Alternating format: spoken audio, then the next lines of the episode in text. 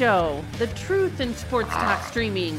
When you want unbiased opinions about your favorite team without the spin, all you have to do is find The Monty Show, streaming live and available 24 hours a day, 7 days a week on YouTube.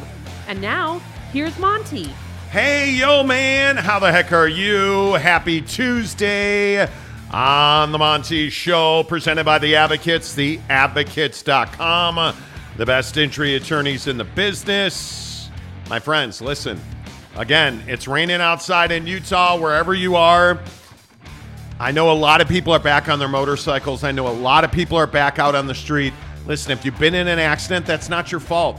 You didn't deserve the injuries you got. You didn't deserve to have a total car, but you do deserve an advocate to fight for you. Get to theadvocates.com, where you never, ever pay a retainer or a consultation fee. In fact, did you know you could chat with an attorney live online for free right now at theadvocates.com. Heck of an afternoon for everybody. Glad that you guys are here. Again, thank you so much. Meat Rocket is the first one in. Yes! What's up, Meat Rocket? Truck Stop Gumby's streak has come to an end. Yes, it has. Meat Rocket says first, hell yeah, I'm here for a good time. Let's go, baby. We love it and hope you're here for a long time. Make sure everybody who's here today hits the like button. That really helps the channel grow. Every time you guys hit the like button, it tells YouTube the show's good, and YouTube pushes it out to more people. So let's get the hookup going there. Today, I feel like this is a bit of a curveball. I mean, I know that usually it's, you know, we're into as the Pac-12 turns at this point. But the Pac-12 is not really turning this week. Oh, what are you talking about, man? And it's been we've gone into a very quiet period. Otherwise known as the darkness. DEFCON 96. It's been very quiet, which I think is exactly what the Pac-12 needs. Yeah. And then Deion Sanders stepped up to the plate with his 86,000 football players in the transfer portal. But in all seriousness, when you look at the numbers around Deion Sanders and you look at the number of players that have been in the transfer portal, and you start to understand that I believe it's 64 of the 94 players that were on the roster for Deion Sanders, or excuse me, 84, 64 of the 84 players are gone at Colorado. 64 of the 84 are gone now, and 18 just since the spring game the other day entered the transfer portal. And it does bring up an interesting question. I would love to hear from you guys on this in the comments section. Do you believe that Deion Sanders is going to succeed on the football field at Colorado? Because I don't think any of us would even argue that he has been a rousing success at Colorado to this point. I mean, with the sellout of all the tickets, is spring game aside, every football ticket for the upcoming season is sold out now. Yes. I mean, like, it's not even arguable that Deion Sanders has been a successful hire at Colorado. But will they win games? Because ultimately, if Colorado does not win games, I don't know what the point of having Deion there is. Because if you're going to be the same old 1-11 Colorado Buffaloes that you were last year, and really the mediocre team that you have been for 10 to 15 years. Jake, I don't know what the point of going through all of this with Deion was. Yeah, I mean, that's obviously why he was brought in, to make you better in so many different areas, whether it's on the football field or in your, you know, in your branding, if you will, or changing the image of the school, getting educational standards lowered a little bit so that more athletes can come into the university and make an impact. Like, there are a lot of reasons to like Prime, but yeah, ultimately it's all for naught if you can't win football games. And I think, you know, there's been a lot of speculation. We've even had meltdowns on this show about how many games Prime's going to win in year one. And I think that's what everybody kind of is looking forward to and trying to figure out, like, is this guy going to be bowl eligible? Is it going to be a 2-win season? Like, what, you know, what does it really look like? And I think the big thing for Prime is just making sure that the kids he's able to have stay, who buy into the way he coaches, buys into the culture, you know, buys into the way of life that is playing under Deion Sanders. He needs those kids to stick for a while and really, you know, play out their 2-3 seasons with him. And hopefully Hopefully, Shedeur Sanders, his son, is good enough to be a quarterback for 3 years under him, or 2 years, I guess, it'd be under him. You know, like, hopefully that's what you get out of the quarterback position, and then that way you can have some reliability moving forward. But all this, you know, video stuff and all this stuff off the field doesn't matter if you don't win anything. And I think that's what people are really, truly skeptical about. So when you see, hey, you know, 64, the 84 that you had last year are not even here, and now you've got like 17 kids, you know, going into the portal in one day, that's not a great look for Prime in a new program. That's just not what you want to be seeing in the headlines. So that's why I think people are a little bit sort of, you know, walking on eggshells with Prime, trying to figure out, is this guy legit at the P5 level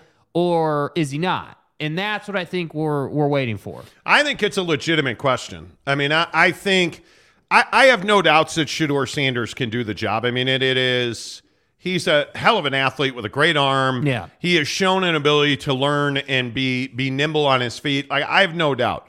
The question is, how long will it take Deion Sanders to build even a two deep now? You had 84 players on scholarship when Deion arrived last fall or whenever it was.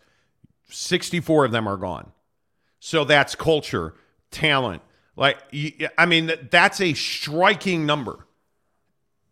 You have lost 64 of your 84 scholarship players in a matter of months. Mm-hmm. I think that is stunning. I think it's absolutely stunning. And actually, it's within the last 3 months that those 64 players transferred. It is shocking. I don't see how this year they eclipse 3 wins. Because you're not going to have a depth of talent. And I know we've talked about this repeatedly. We've talked about this. But when you play a spring game on Saturday, and by the end of business Sunday, you had 13 players, and now as of this morning, it was 18 players in the transfer portal who played in that game. That's shocking to me. And I don't understand how you fix it. And I don't understand how Colorado, and I know we've had fierce debates on this. Yeah. I have no idea how Colorado is going to compete this year. I mean, they're going to field a team. There's no doubt about that. Yeah. But when 64 scholarship players transfer in a matter of weeks, dude, that's not something to take lightly. And again, I know that Prime preaches culture and it's not good enough what we've done here, and I totally understand that.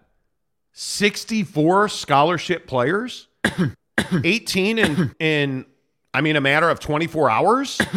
That's massive. Yeah. And even for the biggest Prime apologists, which you tend to be on YouTube. That's right, T. That's right. I don't know that you can write that off. No, I don't think you can write it off at all. And I think the real question is are these kids in the transfer portal because he doesn't like them or because they don't like him?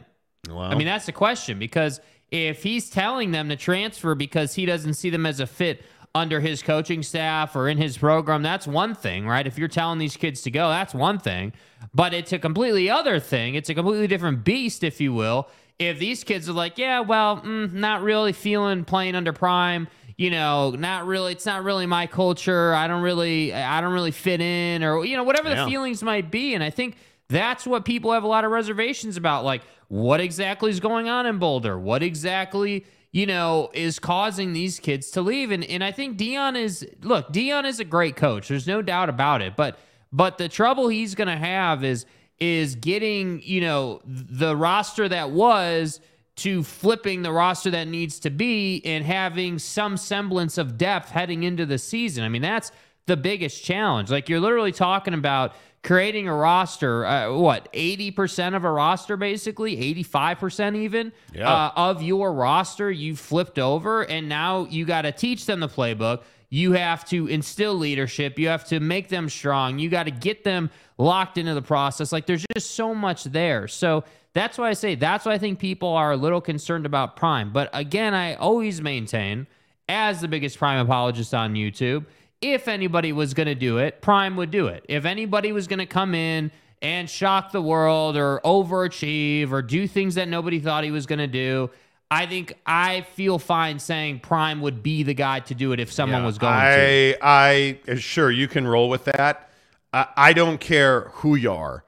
When you lose 64 scholarship players and 18 of them in just a couple of days, dude, stop. Like, there's no way to spin that. I mean, you're just not going to have the depth that you need to compete.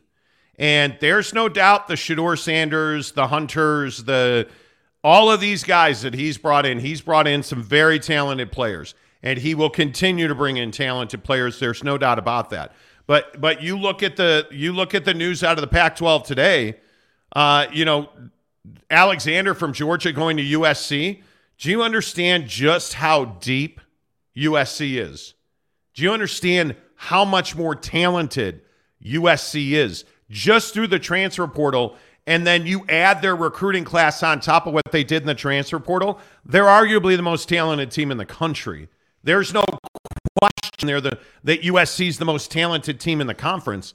I look at Colorado. You're not going to TCU and beating TCU. You're not. The real question is, like, I was looking at Matt Rule today. He has not had a ton of transfers at all. Yeah.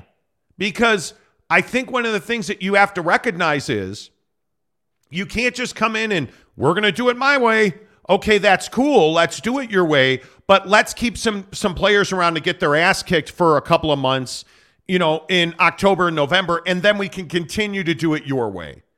Because when you let all of those kids walk out the door, again, there's just no way to spin this idea that you're not talented enough. This is no longer, this is no longer Jackson State. You just don't have the talent to put on the field. Football is a meat grinder, dude. It is an absolute ass kicking. You need probably 150 kids just to get through the days. You're not going to have that at Colorado this year. You are going to have, I guarantee you, mark it down on April 25th. Oh, injuries were a real problem in my first year at Colorado. Yeah. Mark it down, because when you have this flat of a two deep, and I mean straight line across, where there are only probably how many kids that are special at Colorado? 5 now? Maybe 7? When you have that little talent in your cupboards, man, I'm telling you, you can't afford a single injury. And football hurts, and it's going to happen. And the excuses are going to become part of this now. And I don't know. I'm not trying to be like a naysayer, but you look at their schedule again. Here's their schedule, and you find me 3 wins when you don't even have a complete two deep. At TCU, Nebraska, Colorado State, at Oregon, USC, at Arizona State, Stanford, at UCLA, versus Oregon State, versus Arizona, at the Palouse, Washington State, and at Utah. Mm-hmm. I mean, on that schedule, TCU, Oregon, SC, UCLA, Oregon State. I'll even throw Arizona and Utah in there. Utah, without a doubt, is one of the most talented teams. I think they're top 3 teams in this conference. And we can talk all about the rivalries of years gone by. And come on now. Mm-hmm. Come on now. I just don't see it at Colorado. And if I'm being too much of a pessimist, please feel free to let me know that. I don't think you're being a pessimist saying that the schedule's tough and that they don't have a complete two deep. I mean, that's a problem. That's pretty spot on. Yeah. Tanner Plummer says, "What up, guys? I don't like Prime. I don't think Prime is messing up at Colorado. Massive exodus in the transfer portal is just the way college football is right now. Not like this. Yeah. Not like this." That's just me, though. I don't see it like this. LV Seminole, surely Deion has enough butter for all of the toast. See what he did there? But does he? But does he? That's a big-ass loaf, man. I got a big-ass loaf. Mr. Tinfoil Man, still talking about 1-11 Colorado. No, I'm not. 1-11 Colorado was last year. Yeah. This is a completely different Colorado football team. But maybe that's one of the best points we can make on this conversation. Maybe 1-11 Colorado is this year still. The only difference is that expectations changed. I mean, if they go 1-11 in year one, would anyone be like, if they went 1-11, would you guys be surprised, or would you be like, yeah, well, it's too deep was not too deep. And, he lost all those kids early in the year and they got their ass kicked several times. Like, would 1-11 be embarrassing? Yeah, for Prime as a man, yeah, it would be embarrassing. For Colorado as a program, no, not really, because that's who they've been. So Yeah, I mean, I guess if you want to say we're still talking about 1-11 Colorado, I guess that remains to be seen. But I think the obvious difference is that there's so much more expectation now because Prime is there. Yeah, this feels, I don't know. This just feels different to me. This feels like a real makeover. C. Kaufman, hi all. Ready for a great program. Appreciate that. Jay Chapman, I don't understand the whole research money hang up. Bro. You still don't. Is this? I'm not doing that. Yeah, I'm just asking. Is this now a daily troll on this show? Is that what this question is? Is this just how can I be a complete cock? Hey, I don't understand the research money thing. There's nothing you can do to me to make me do it. Can you guys delve into that? No, we can't. Do you know how many times on this show I've explained this back and forth, upside down? Bro.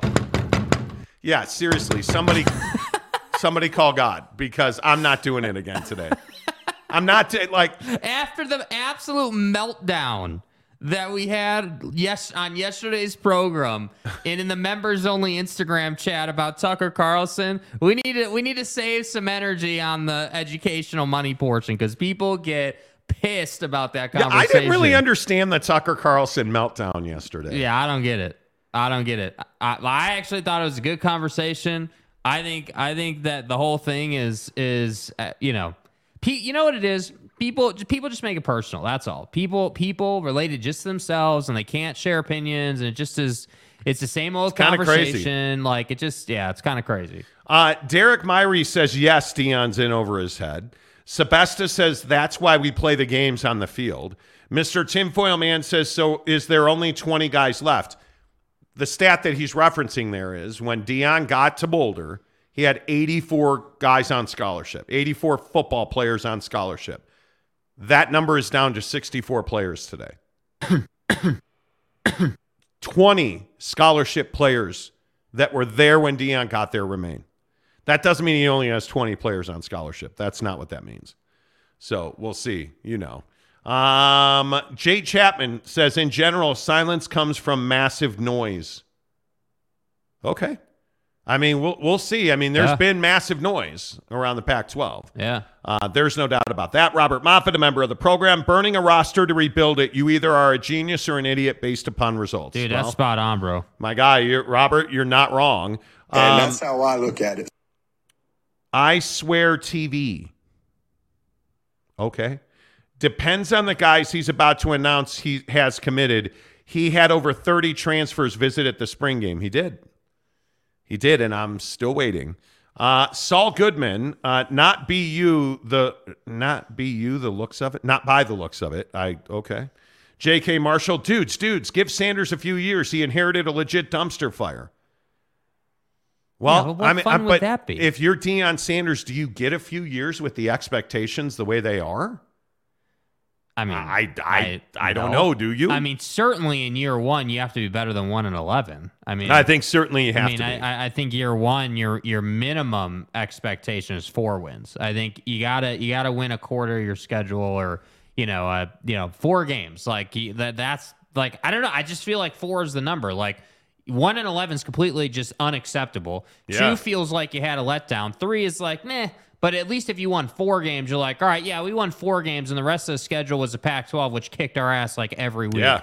Provo Cougar fan, don't know how successful he will be, but he can't be any worse. No, that's, well, he could go winless. Not to rain on your parade. Renee Roca, he could pull an Art Briles. Okay, see. Settle down. Let's not get crazy. Let's see, Blazed Bunny. LOL, mediocre team is being really nice. I would agree. Ron McClure, ASU rebuilding. It has full 85 now. Dillingham's done a nice job. I'll give him. He's got, and I think all 85 of those scholarship players are quarterbacks. I could be wrong. Dilly. I could be wrong. So many quarterbacks too. Dude, ASU has got, I mean, Sticks. Everybody. Every former Notre Dame quarterback and BYU quarterback ever is on scholarship at Arizona State. Yeah. It's fine. Jay Chapman says he's running off players from a 1-11 team. I don't think they're losing much. Right, but you still need players. Just even for like your 3, 4, 5 deep for practice that are at least quality. Like, and that's the thing that I think people don't think about. Everybody's like, well, you only need 22 guys to compete every Saturday. Well, what happens on Tuesday, Wednesday, Thursday, Friday when you're trying to do practice and you need over 100 guys and you need training camp and you need off season and you need weight room, and it takes 100 to 150 players a year to run a football program. Yeah. It's not like you, hey, we just got like a, you know, in the NFL there's only 53 guys. What has that got to do with the price of tea in Boulder? Nothing. Yeah. Because it's a totally different game in college football, and I would even say more than that, injuries are far more damaging in college football because you don't have the quality of athlete that you have in the NFL in college football. And Deion's going to struggle, in my opinion, to have a Pac-12 caliber two deep. I don't see how that's possible at this point, because if you're transferring into the Pac-12, I believe you're either going to USC or you're going to hell. Yeah. I mean, it's one of the two, pretty much, you know. Better Call Saul says UCF getting recruits though. Yeah. Okay. And Deion's going to get recruits. It's just going to take 3 or 4 cycles for him to really get after it. Yeah, and I think, you know, that's the other question with Deion. Like, okay, you did what you did at Jackson State, but now can you take the 3-star kid and turn him into a 5-star? Can you, you know, take that average player who's good enough to be on the field but not good enough to make a difference, and turn that guy into someone who is smart enough from a football acumen standpoint to make plays? And I think that's what remains to be seen with Prime. But hey, for the people who are commenting saying, hey, yeah, he's cutting the fat out of a 1-11 program and sending those kids out and bringing new kids in. Hey, maybe he is. I don't know, but I tend to agree right now, right here today, it's not a great look that all those kids jumped into the portal at once. Like, if you want to do 3 or 4 a day, okay, great. But 17, 18, damn near 20, like, what, you know, hey, okay, we got to start asking some questions here. And yeah, there were recruits at the spring game, but those are recruits. They're not Colorado football players, you know? And I think that's what people forget. Wow. Hey, you can come and visit, but if you're not impressed by Prime, let's say, or you weren't impressed by the campus or whatever reason you wanted to find not to play for Prime, you can not play for Prime and don't have to come back. That's the problem. Yeah, I think it is. I think it's really interesting to see exactly how all of that pans out. And I know that's, again, that's just our opinions we're throwing out there. Like, I think, dude, I we'll see. I think it's going to be incredibly interesting. Jim Choi, you got to be a dog to play for Coach Prime. Yeah. Totally agree. You know, Ron McClure says Dillingham is the best new coach in the Pac-12. Well, in all seriousness, the quarterback battle he's got going on, you know, just looking at reports like, you know, I think you're probably looking at Drew Pine. Rashada I think he's your long-term guy. I think Drew Pine is a guy that's probably going to get you through year one. But it's going to be interesting to see, you know, like Clayton Smith's a really interesting player on the edge. Everybody's been raving about him. You know, it's going to be interesting to see what they look like. And by the way, I would not sleep on Arizona. I still maintain that Arizona is a really bad MFer in the Pac-12. Uh-huh. Like, they are not going to be easy to deal with. Facts. I think Jaden Delora is going to be a heck of a lot better at Arizona this year than he was last year, just knowing the system. And I think when you look at, you know, you look at the way that guys like Justin Flo and Bill Norton from Georgia, like going to Arizona, like they're going to be better. And I'm telling you now, this conference, and I know how maligned it is with the TV deal. Yes. But you look at the top of this conference, you know, USC, Oregon, Utah. I think it's going to be that next cut of teams. The Oregon States of last year are going to be, there's going to be a plethora of those. Yeah. And I am curious, by the way, how DJ Uiagalelei does at Oregon State. Like, I'm curious what they look like. I'm really curious what Dillingham and Arizona State look like, and how much better Arizona is. And by the way, what's UCLA going to be this year? They're going through massive change in Westwood. Like, I think this is going to be one of the most intriguing conferences, and I just don't think Deion Sanders and Colorado are going to be a factor in once you run their schedule. And again, I'm not trying to be, you know, Danny Downer or anything. Right. But, dude, you look at the schedules around the conference. With all due respect, I don't know that many have a more difficult schedule in Colorado. Yeah. I mean, you're talking about opening up at TCU. And then your road games are TCU, Oregon, Arizona State, UCLA, Washington, and Utah. Washington State and Utah. Yeah, I mean, that's brutal. My God. I mean, that's a really difficult schedule. And I think it's crazy. The thing... And and by the way, you get USC at home. Yeah, and I think, you know, obviously that's a loss, but the question is, there's really two questions here, and one of them you already know the answer to, which is, okay, that schedule is going to grind them the F out, if you will. That schedule is going to put a lot of guys on the injury report, you know, year one. It just is like that's the nature of the beast. But I think the real meat of this conversation as it pertains to Prime is, can he coach them through 4 wins a season? Because that's the thing that I wonder about, even as a Prime apologist, which I am 100%. I believe in the guy.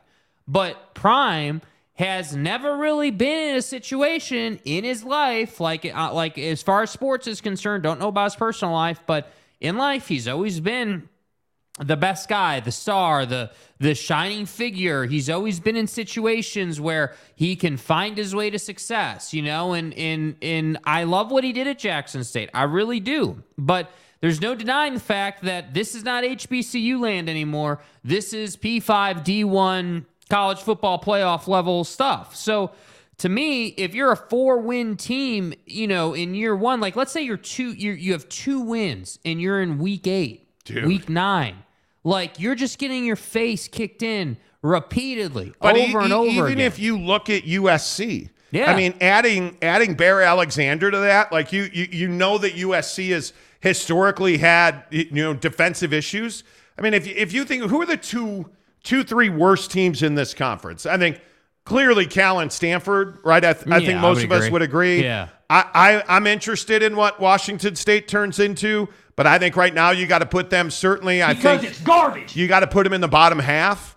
I look at this conference. I don't know that there's a bottom half. I know that we're looking at Oregon, SC, Utah, and I hesitate to say UCLA can have the same year that they had last year, at least out of the gates, right? Yeah. But you look at the bottom of the conference. Can you really sit here today and say that ASU, people are going to feast on ASU? Because I can't. Can you say that they're going to feast on Arizona? I can't. You know who's in the bottom of this conference? Cal, Stanford, and Colorado.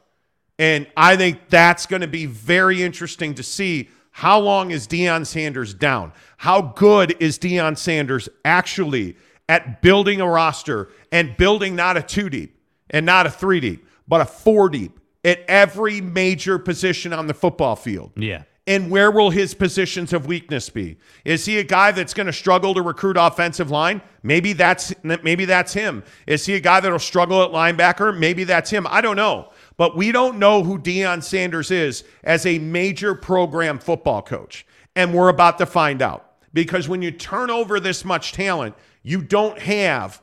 Again, you don't have 44 of the top guys in the country playing on your football team. Yeah. Right? If we think about what does a two-deep truly represent? 22 guys on offense, 22 guys on defense. Take your shoes off. That's 44 football players. Deion Sanders doesn't have, and I don't know how he would, right? He doesn't have 44 Division I football players on that roster right now. Yeah. 64 of the 84 scholarship players that were there when Deion got there are no longer there. Pack your shit. Let's go. Like, it's simple math. You can't, this is not garbage in, garbage out. That's not what this is, mm-hmm. right? Or in this case, garbage out, you know, quality in. That's not what this is. Schlep Rock. Because just based on volume, when you have a guy that is one of the top 44 players on a Pac-12 football roster, he probably has multiple destinations he can pick from. And that should be the advantage of having Coach Prime. And I think one of the best staffs in college football, frankly, they should be able to close guys like that. But is Deion Sanders really closing guys over Lincoln Riley at USC? He's not.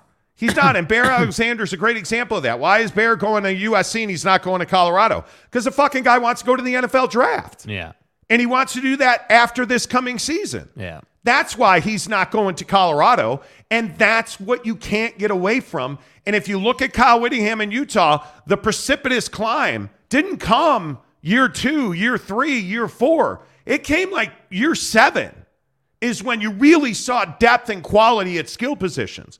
Now, I don't think with the transfer portal and NIL, I don't think it's going to take that long in Boulder. Yeah. But it's certainly not going to be hitting a switch and all of a sudden – you know, the Buffaloes are roaming the prairie here. Yeah, and I think that's what's tough. Like, you know, if you're a kid that wants to go to the league next year, you know, like you want to play this season, then you want to be in that following draft, you're not going to go and play for prime because you understand that the situation he's in currently doesn't support what you're looking for. But I think the thing that's super important in that, I don't believe that's an indictment on prime. I think that's an indictment on his situation. And I'm not saying you're bagging on prime, but I think it's really easy to be like, I think it's easy for the masses, you know, the troll in the comment, the haters, you know, it's really easy for them to be like, oh yeah, nobody wants to go and play for prime. They want to go to SC and the future Big Ten. That's where they want to go.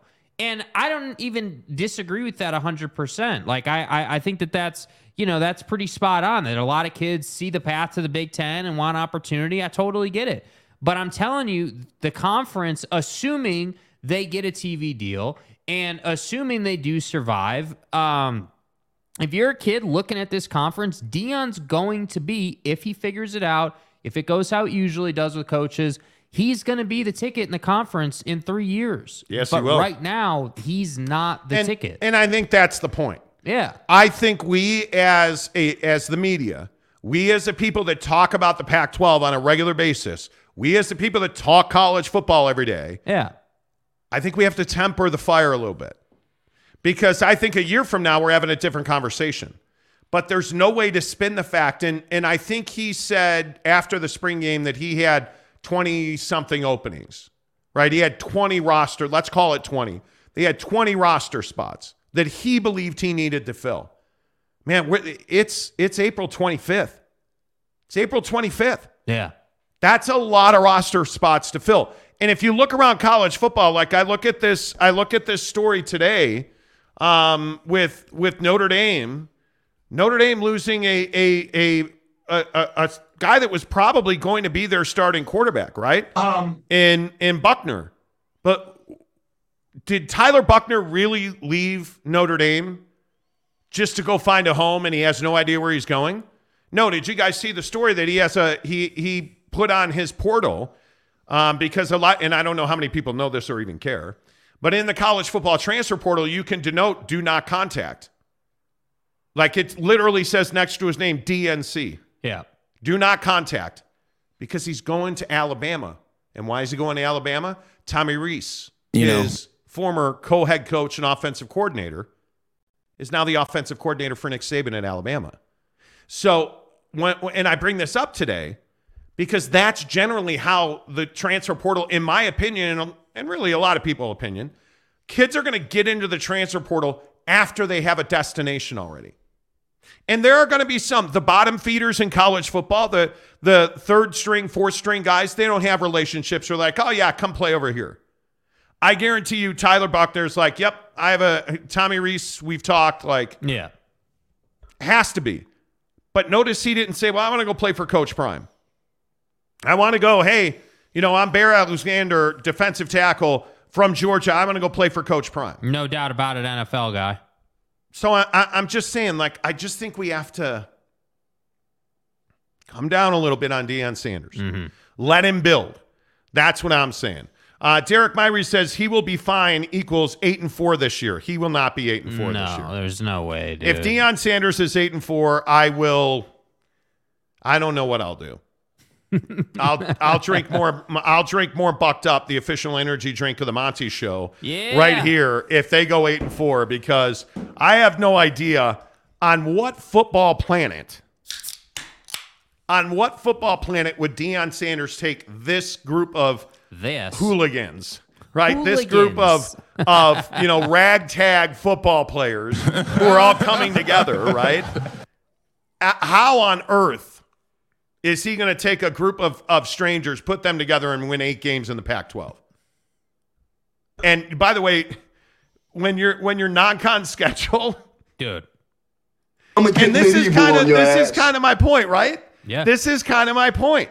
Okay, so your Colorado and your non-conference schedule is TCU on the road, Nebraska with Matt Rule as the new head coach, and Colorado State. Okay, hell, I'll give you Colorado State. Where are you gonna get 7 more wins? You ain't beating Oregon, USC, and I really think he's going to struggle on the road at Arizona State. You're going to beat Stanford. There's 2. You're going to lose at UCLA. You're going to lose against Oregon State, excuse me. Throw in Arizona. There's 3. You're going to lose at the Palouse, and you're coming to get your ass kicked in Salt Lake City. You're so fucked. You're going to win 3 games. You're going to win 3. And I don't know. Yeah. This hasn't changed. And listen, I understand you went full Monica Lewinsky smoking his cigar for like a month now on the show. I totally get it. But at some point, you're going to understand that when you need a little sip, you pull out a can of Bucked Up Energy, right? And you just give it a sip. There is no question. Dudes, Miami, creme de la creme. In the description below, make sure you click the link. Free samples. Don't take my word for it. Don't. In those free samples, you can pick any sample that you want. You want their hydration, their IV line of hydration products, free samples. You need a really good ass-kicking pre-workout, free samples, buckedup.com, right? Like, it's all right there in front of you. Click the link in the description below. Get the samples, but you're really not trying to get the samples. You're trying to get the shaker cup. Because I'm telling you now, the Bucked Up Shaker Cup is the best shaker cup in the business. Had it at the gym this morning. Dropped it on my way out to the garage. Did it break? No. Did it leak? No. Did the top spring open? No. No, it did not. Because the damn thing is bulletproof. Yeah. That's what I love about Bucked Up Shakers. Get it right now in the description below. And listen, you decide you need the collagen. I had a great shake this morning. What Bucked Up products do I put in my shake every single day? I put in the greens, and I put in the Bucked Up collagen for skin and hair. And you know why I use Bucked Up? Because it just works. It just works. It does what it says it's going to do. And I'm a 50-year-old dude coming off of a perfect colonoscopy. Perfect. No polyps, no issues, nothing. Perfect. Yeah. Unlike Prime. You know what I'm saying? Get your greens. Get your greens from buckedup.com. Use the promo code Monty to get 20% off at checkout at Bucked Up Energy, the official energy drink of the Monty Show. J.K. Marshall says, LOL, Monty's so critical of 64. 1 in 11 legacy players leaving. But it's not 1 in 11 legacy players. This is, and tell me if I'm wrong. And J.K. Marshall, look, stud, I'm talking right to you. Me and you right now. I'm the captain now. Well, you can be the captain. Anyway, the point is, you're a douche. Let me tell you something. Don't think about it as 1 in 11 legacy players. It's October. It's Halloween week. Boulder, Colorado. 37 degrees out. 7 in the morning. You're in the weight room with all your teammates. And you've got 10, 11 guys injured. So those 1 in 11 legacy players that walked out the door today, are they of any value? Okay. Well, now it's 2:00 and you're on the practice field. You've gone to class. You feel like shit because you're tired. Your body hurts. You've lifted weights. You went to class. You probably ate. You haven't taken a nap yet. You go to football practice. You're on the field, and you don't have 55 guys on defense. You don't have 44 guys on offense because you're injured. Your 2 deep's already probably shredded because of your schedule. So now you're telling me those 1 in 11 legacy players who probably weren't bad players. They were in a bad atmosphere. The environment was not that of a winning environment, right? It's Boulder, Colorado, man. It's an incredibly difficult place just to get a B on a test. So, by the way, you're mentally tired from going to class all day. You think those 1 in 11 legacy players, do you think that was just a pile of trash humanity? Because it wasn't. It wasn't. And this is what everybody's issue with the I'm coming speech from Deion Sanders is. And a little bit it's mine. I loved it. I thought it was the exact right message. But here's the part that's missing. When you say I'm coming and it's Louis, and you're talking about how all these guys are going to get wiped out, you forsake and forget and write off their effort and their energy. And maybe they didn't have the best coach. And maybe they didn't have the best coaching staff. And maybe they didn't have the best training table. And maybe they didn't have the best, strength and conditioning people. And maybe the academic system was set up wrong for that kind of learner.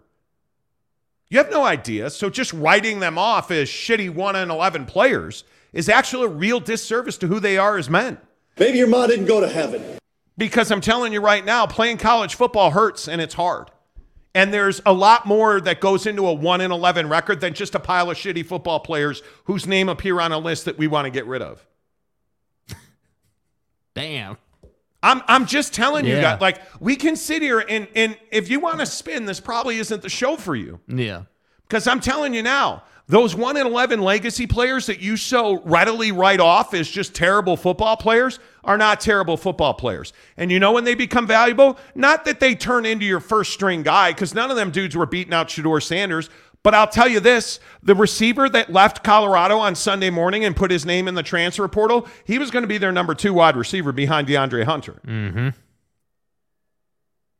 So the value is that now you got to go find another receiver to fill a two deep. Yeah, that's a problem. Yeah, that's a problem. And I'm just telling you, man, you can continue to write them off. It's a mistake if you continue to write them off. Yeah, and I mean, I think it's just tough. Like I think part of Deion's swag, if you will, or part of his process, or what he does and how he goes about it is he wants his fingerprints on every little detail. I think that's part of his, his modus operandi, if you will. It's got to be all his guys doing it his way, and then he's able to control everything. And I think he wouldn't be a big fan of inheriting, 80 some odd players. You knew you weren't all going to stay, but I guess the point just is that all those guys jumping in the portal at once is just kind of a bad look and kind of puts people in a place where they're like, yeah,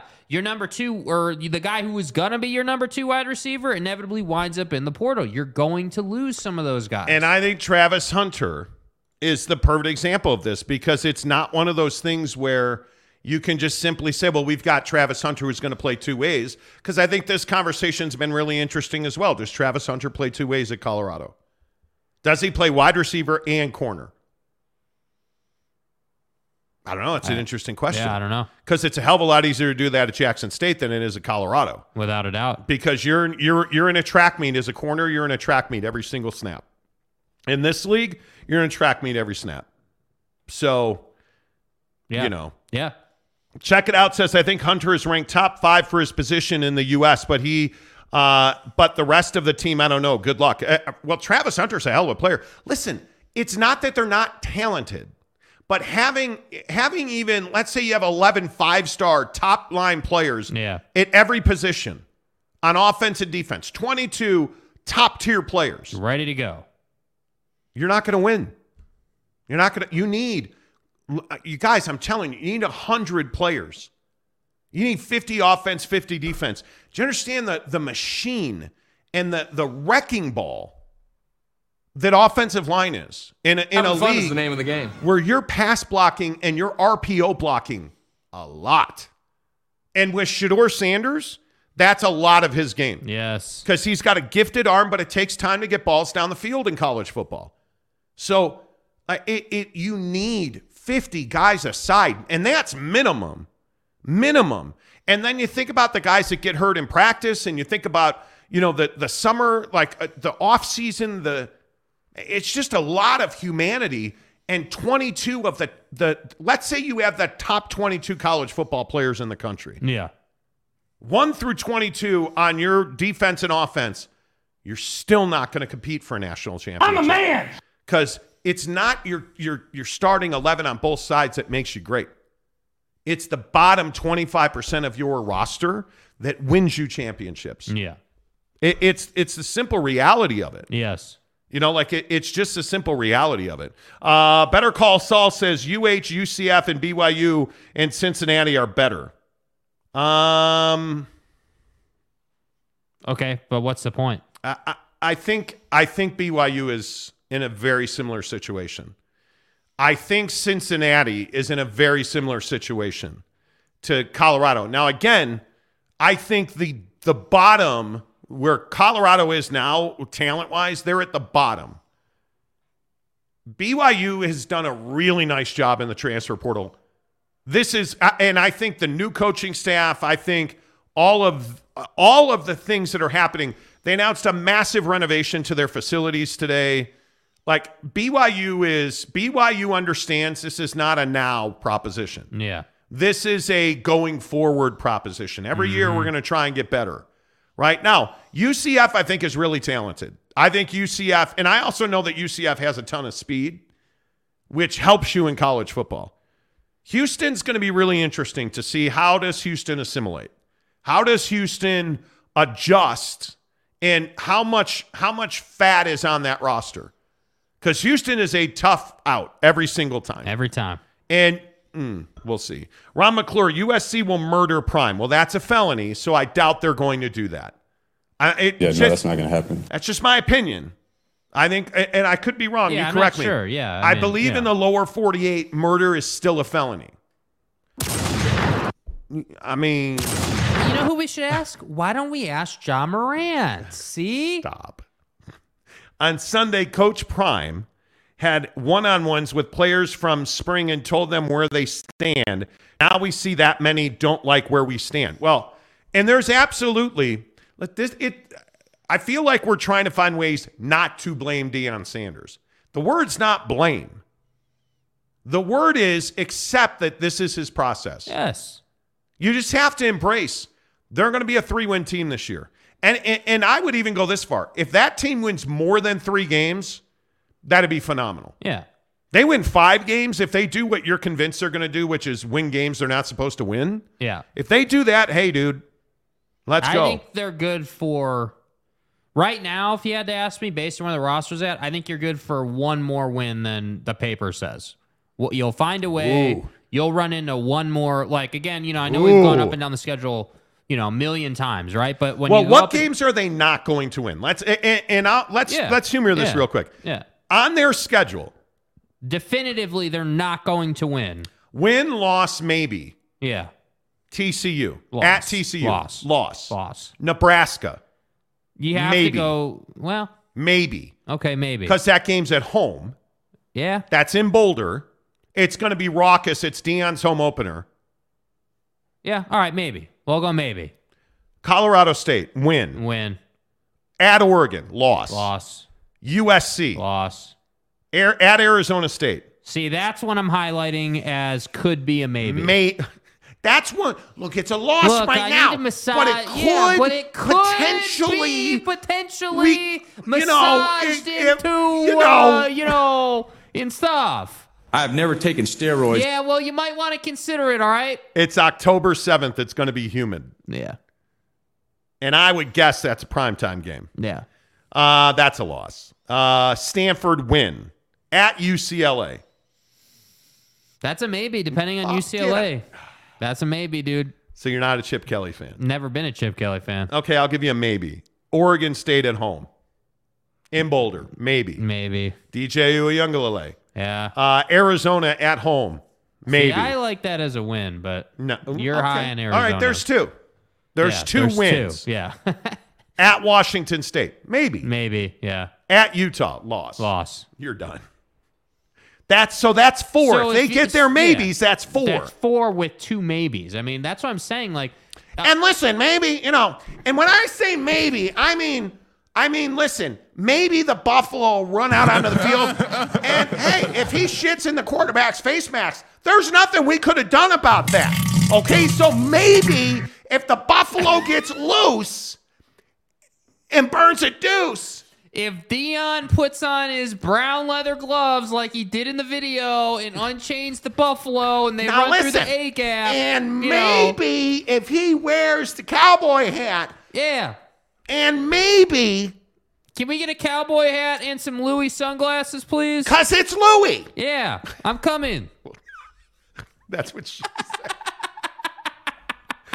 Me? We should probably, you know. James McKenzie. Prime will go 10-2 this year, then 40-20 with the baseball team. 40-20 with the baseball team. Buddy rolled into the clubhouse. It was like, I'm coming. And it's Louisville Slugger. And it's Louisville Slugger. Sebesta says, James McKenzie, impressive considering CU doesn't have a varsity baseball team. They do now. Travis Henry starting at all 9 positions. Damn. CKS, Colorado first chance to beat Utah, Oregon, etc. won't be till 2024 at the earliest. Yeah, I'm saying 25, 26, I would expect a year from now for them to compete in every game. I think they're gonna find themselves in some 40-10 games this year. Honest to goodness, I think USC's a 50 spot. They're gonna have a tough time defensively. USC will light them up. Offensively, I think they'll be fine because he's got athletes. Defensively, they're gonna struggle the first couple of years.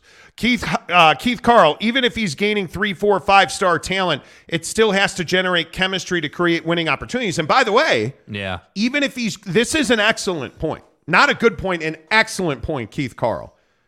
And I want to call you Keith Hot Carl, but I won't. Anyway, the point is, even if he's getting 3, 4, 5-star talent, how many 5-star talents turn into 5-star football players? So he's still got to show that at this level, he and his staff, who I think they're excellent, can teach a kid how to learn. Because just because you can teach a kid doesn't mean that kid can learn, right? Teach a kid, show them how to learn, and then apply all of that knowledge and that education onto the football field. Yeah. And I think that's very difficult to do. Keith, excellent point. Renee Roca, TCU was a 5-win team in 21. Coach came in and coached up the talent. Well, Sonny Dykes is lovely. And he completely changed the way they went about things defensively. Yeah. So, and he also changed there. He made a bunch of really foundational changes. So we'll see. James says, yep, I was joking. Of course you were joking. We all know that. But I think the important thing is with Deion Sanders, I do think it's nice to have that level of excitement in the league. Yeah. I truly do. I think that. Well, dude, if it wasn't for Deion, I'm not sure there would be a reason to talk about the Pac-12 outside of the TV deal. Yeah, totally. And I think that. It's nice not to be talking about the Pac-12 TV deal. Yeah. It truly is nice. And I hope that, listen, in a week from now, man, I hope it's over, right? But it's actually nice to talk about, hey, X, Y, Z, this team, that team. Like, it's nice to be talking football again.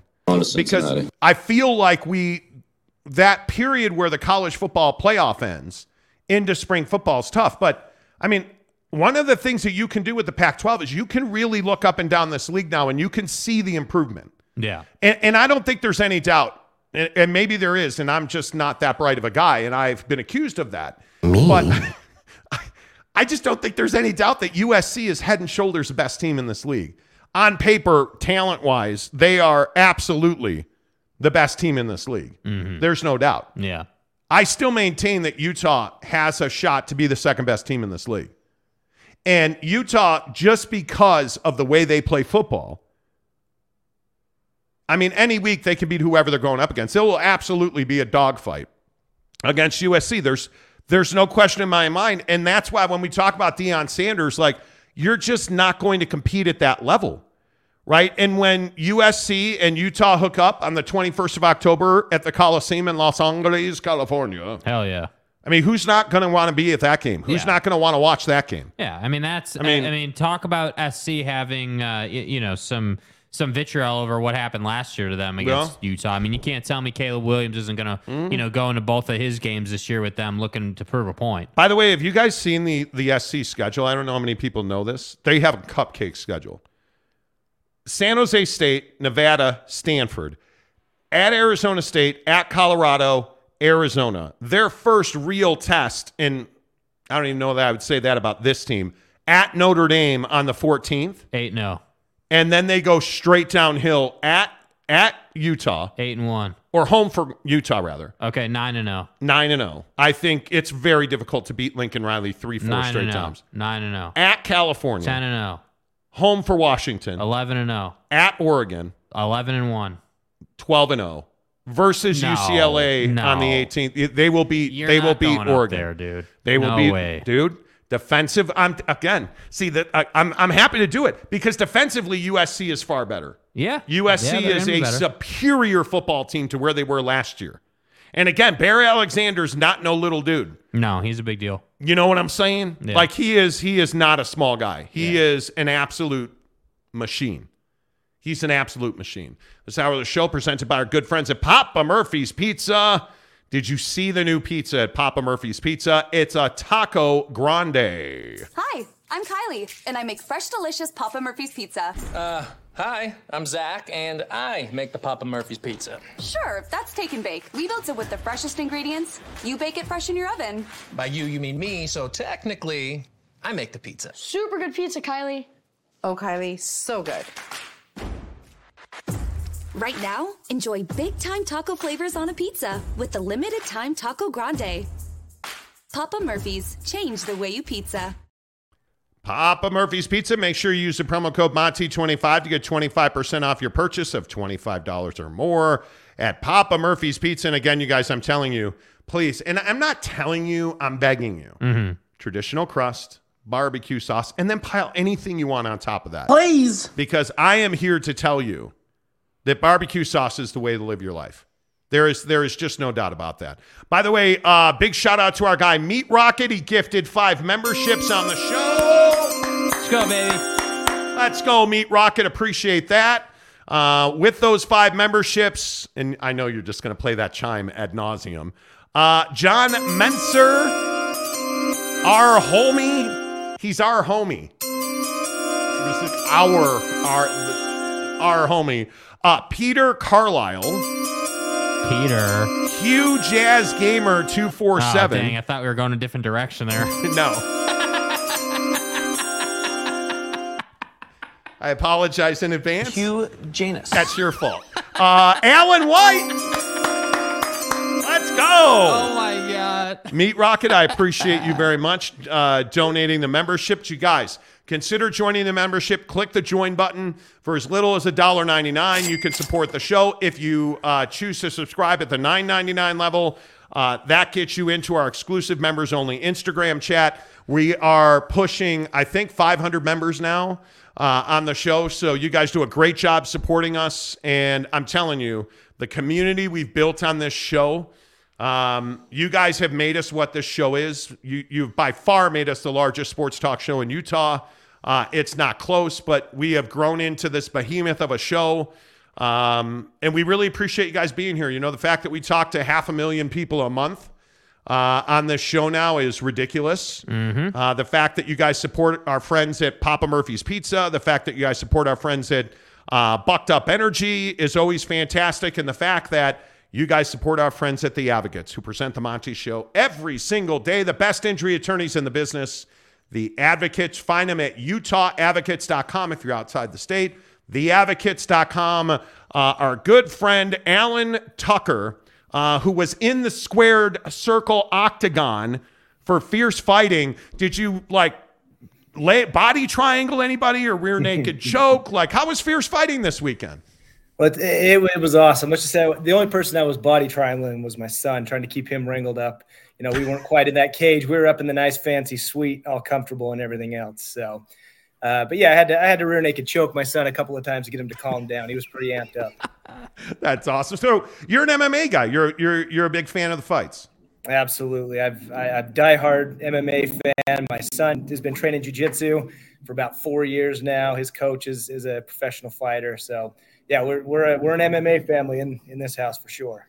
Wow, awesome, man. I think one of the things that people don't recognize about MMA is in every one of those, you have to be in phenomenal shape to even compete at fierce fight. I think fierce fighting's fantastic. By the way, if you guys have not been to Fierce Fighting at Maverick Center, you should absolutely come out. It's a great show. Like Alan's talking about, bring your kids. It is a lot of fun to come to Fierce Fighting. But I think the thing that people, Alan, overlook, the mental part of the MMA game and the mental part of, you know, whether it's jiu-jitsu or whatever your technique is, you have to be so locked in mentally because it's that half second you're not that costs you the fight. Yeah, that mentality of I'm walking into this locked cage to go get punched and kicked in the face, you know, and being able to be okay and comfortable with that and just know that there's not a, like you said, not a split second that you can put your guard down and kind of relax, just knowing that at any point some sort of shot could be coming at any angle. It's a whole another level of focus and not just physical skill, but a mental skill that's quite amazing. And I think that's what intrigues me about it. And I say this about boxing as well, although I grew up in the golden era of boxing and I've kind of fallen away from it. As a fight fan, I am far more of a UFC guy, but I think it's just that ability that you talked about. It's not whether you're going to get put to sleep one time or it's not that if you're going to get hit. You're going to get hit. You're going to fall down in your career. It amazes me that guys Anderson Silva will break his leg and you're going to see him back in the octagon. Like the toughness, the fortitude that those guys show, Alan, to me, that's what defines a great fighter. Yeah, it's exactly right. No, nobody can be perfect. I mean, you can go look at Khabib Nurmagomedov, right? He's got a perfect record. Maybe one of the closest to perfection that we've ever seen. But outside of that, I mean, everybody, you know, they get hit, they lose rounds, they lose fights. And it's about, you know, picking yourself back up and getting stronger for your next fight. And that's, you see these guys that have these long storied careers and, you know, just to sit down with them and talk with them for an hour or so would be amazing just to try and glean some of that mental strength that they've developed over so many years. And, you know, the funny thing is one of the best conversations in my entire career was in 2005 in Sacramento. UFC is this small burgeoning thing, right? And Randy Couture came into my studio at the Great Sports 1140 in Sacramento. And we did 90 minutes just talking about the fight game and talking about the family game. And he was still at that point in his career, the elite of the elite. Him and Chuck Liddell were about to run into each other's faces several times, but just talking to him. And that's where I got that last thing I said, because I will never forget Randy Couture saying, "Oh, it's just a matter of time." It's because if you fight long enough, and I think he fought till he was 97, but if you fight long enough, it's just a matter of time before you're going to get dropped. Exactly, it just happens, which is why I have so much respect for it. But even Captain America gets dropped, right? I think Randy became champion at like 40 something. Yeah, he's an amazing story. And yeah, exactly. And just the training, dude. Well, I don't have to tell you this. The dedication that goes into that. My God, it's crazy. But of course, you are here because you are an advocate. Theadvocates.com, UtahAdvocates.com. What does it mean because I think a lot of people don't and hopefully you never need an injury attorney. Hopefully you're never in an accident. Hopefully you're never hurt at work or you're never in a car accident, right? But we all know with bicycle season coming and motorcycle season coming and the inevitable happens. When you guys call yourselves the advocates, what does that mean? Really what it boils down to is that we're willing to go above and beyond for our clients. It's not just about, oh, you were injured, let's get you some money. It's about sort of making ourselves a part of our clients' lives in the sense that, you know, sometimes you're injured so bad that you can't just come into our office and meet with us. We'll send somebody to you. Either the attorney themselves will come and meet you in the hospital, at your home, wherever you're able to meet, you know, somebody from our office, if it's not the attorney specifically. It's about sort of this culture that we've developed of being more than just your attorney, but going above and beyond to making sure that not only is your legal needs taken care of, but that you feel like you're being heard. You feel like we're part of your family at that point. And like you said, it's awful. We don't wish anybody to be in an injury, in a car accident or a biking accident or whatever it might be. But like you said, it's inevitable that it's going to happen to somebody. And when it does, we love to step in and help out. Like I said, go above and beyond to make sure that we take care of you. Yeah, and I think one of the things that a lot of people don't understand is there's a very strict process, right? Like there's nothing in your firm at The Advocates. I say nothing, but I would venture to say you guys have seen just about everything You know how to navigate big issues, but you know how to check every single box because you guys always fight to get that excellent result, right? So there's an experience level there that separates you guys from the average. Yeah, I mean, we've been in business for, a couple of decades now that we've been doing this. And so while we have our specific car crash types of cases that we see, day in and day out, we've seen pretty much anything you can imagine come through our doors. So we're familiar with, how to work those cases, how to work around some of the issues that we're going to run into when we're dealing with the insurance companies. Basically you name it. Right now we're in our office is in court in trial right now on a weightlifting injury case. It's not something that you see every day, but it happens enough that, we've been there. We know how to handle these cases, and we know, what support you need as the individual who's been injured so that you can properly present your case and hopefully get a positive resolution. Yeah. And the other thing I always say is and I know maybe it's not your specialty, but you guys really, you guys understand things like workman's comp, which requires an expertise to it because there's things that happen there. I think that is so important. The other thing is you have absolutely nothing to lose by calling the Advocates, chatting with the Advocates online 24/7 at utahadvocates.com, because you guys also don't charge your clients until you win their case. Exactly. Our fee agreement is not at most attorneys. When you're dealing with them, you're dealing, you make a phone call to them and they're billing you on a 6-minute increment. They're tracking every little phone call they have with you. With us, it's different. We don't get paid unless we get a positive outcome for you. Our fee is entirely contingent. And like you said, we're available 24/7, whether that's through the chat function on our website, or I just saw on one of our social media posts that we had an attorney on vacation out in Florida. His wife took a video saying, hey, when the Advocates say that they'll take your phone call at any time, any place, they mean it, because her husband, one of our attorneys, Mark Stewart, probably familiar with him, was out on vacation taking phone calls while he was at dinner with before his wife has another baby. They were out. So when we say that we'll take your call at any time, at any place, we mean it. That's what we do. Accidents don't happen just from 9 to 5. They happen at any time. And we're there to assess your needs and help you out whenever you need us to. Absolutely. Find him at utahadvocates.com. Alan, always good to see you, my friend. Thanks for stopping by. Yep, appreciate it. Thanks, you guys. There you go. Alan Tucker with the Advocates. You guys, I cannot tell you enough.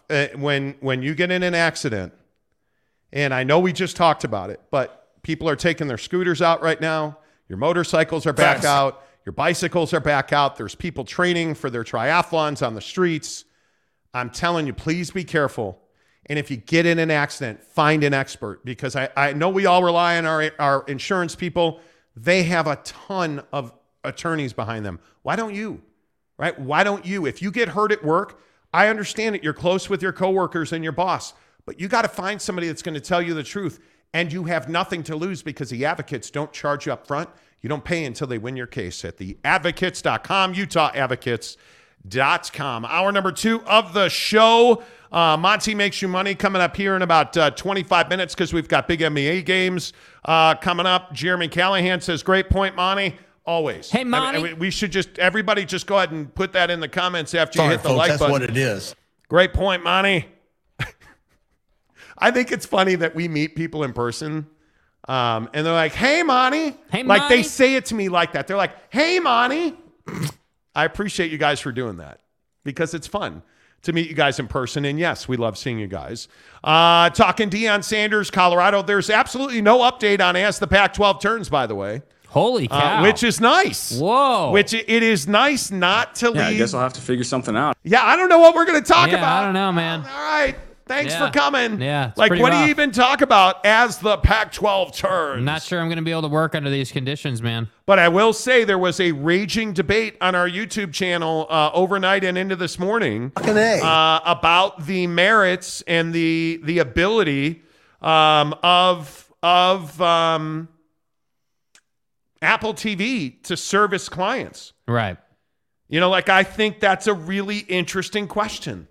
Can Apple TV do the job? Like, there was an argument about, well, it's baked in iPhones. You guys are idiots and don't know how to use your iPhone. And another guy piped in and was like, it's not on my iPhone. because Apple TV is not baked into your iPhone. And I guess it technically is. It's in the background. You have to go looking for it. So if you don't know it's there, you don't know it's there. Well, yeah. And then so I'm a big believer, like when you get a new phone, you want to delete all the stuff off of it that you know you're never going to use. And inevitably, Apple TV was on that list. So it's not on my phone, although it does come preloaded on your phone. So yeah. I totally agree. I think it's one of those things where you just have to, you guys, I think you have to do what's best in your, and the word is, I think we created a word yesterday. Really? Your entertainment ecosystem. I think we did. Yeah. Right? If Apple TV is already in your entertainment ecosystem, hey, cheer loudly for the Pac-12 and Apple TV, because if it is Apple TV, I think they're going to be all in. Yeah! Number one, I think they're going to be all in. And number two, I think it's going to be a lot of money. If it's Apple TV and the Pac-12, I think it's going to be a lot of money, and I think they're going to be all in. Yeah. But you know what? I think, Jake, your generation, I think, is incredibly important. Like, how do you, as a guy, like, where does your entertainment come from? Like, what does your entertainment ecosystem look like? Yeah, I think that on, like, for my entertainment, I would be much more of a phone guy if this show didn't exist. Like, what I mean by that is, like, if we didn't do the show and I was just kind of a sports fan, I feel like I would be much more of just a streamer. I would have YouTube TV.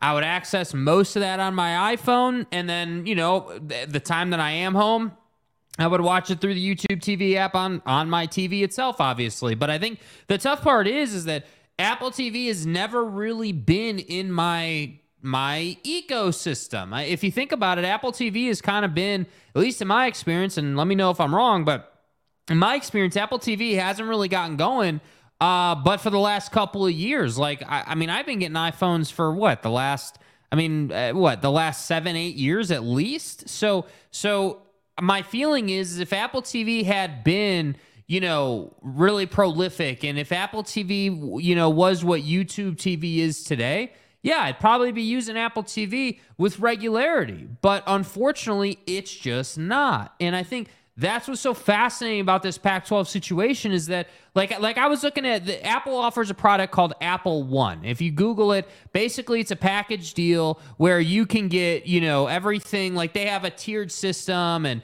you know, every single tier offers Apple TV Plus, but then, you know, other tiers, you get the music portion, and you get the workout portion, and you get all these different things depending on how much you want to pay per month. But the pricing was like $9 and $17 and $32 a month, and you know how it goes. It's just like anything else. But what I thought was really interesting is, like, Apple TV wasn't really, you know, prioritize. Like, it was just kind of, yeah, we're going to throw it into every single tier, because the fact of the matter is, like we talked about on yesterday's show, Grum, they don't have enough viewership that's committed in on Apple TV on a weekly, you know, week by week basis. So what they're having to do is they're having to work with T-Mobile. They're having to throw it into Apple One. They're having to, like, just, I mean, they're giving it the Oprah treatment. Hey, you get Apple TV, and you get Apple TV, and you get Apple TV, because there's not a lot of demand for it. So if Apple TV was to do a deal with the Pac-12, I tend to agree. It would be a lot of money. It would be, you know, all in. The problem is what do we know? We know that the presidents in the Pac-12 don't prioritize streaming. We know that they would never do a deal for tier one TV rights that is all streaming. We know that that's just not the reality of the situation. So that's why I say, ultimately, like, Apple TV is a nice little product. It is. And I'm sure that MLS is going to grow. It's going to take time, but MLS will grow on Apple TV.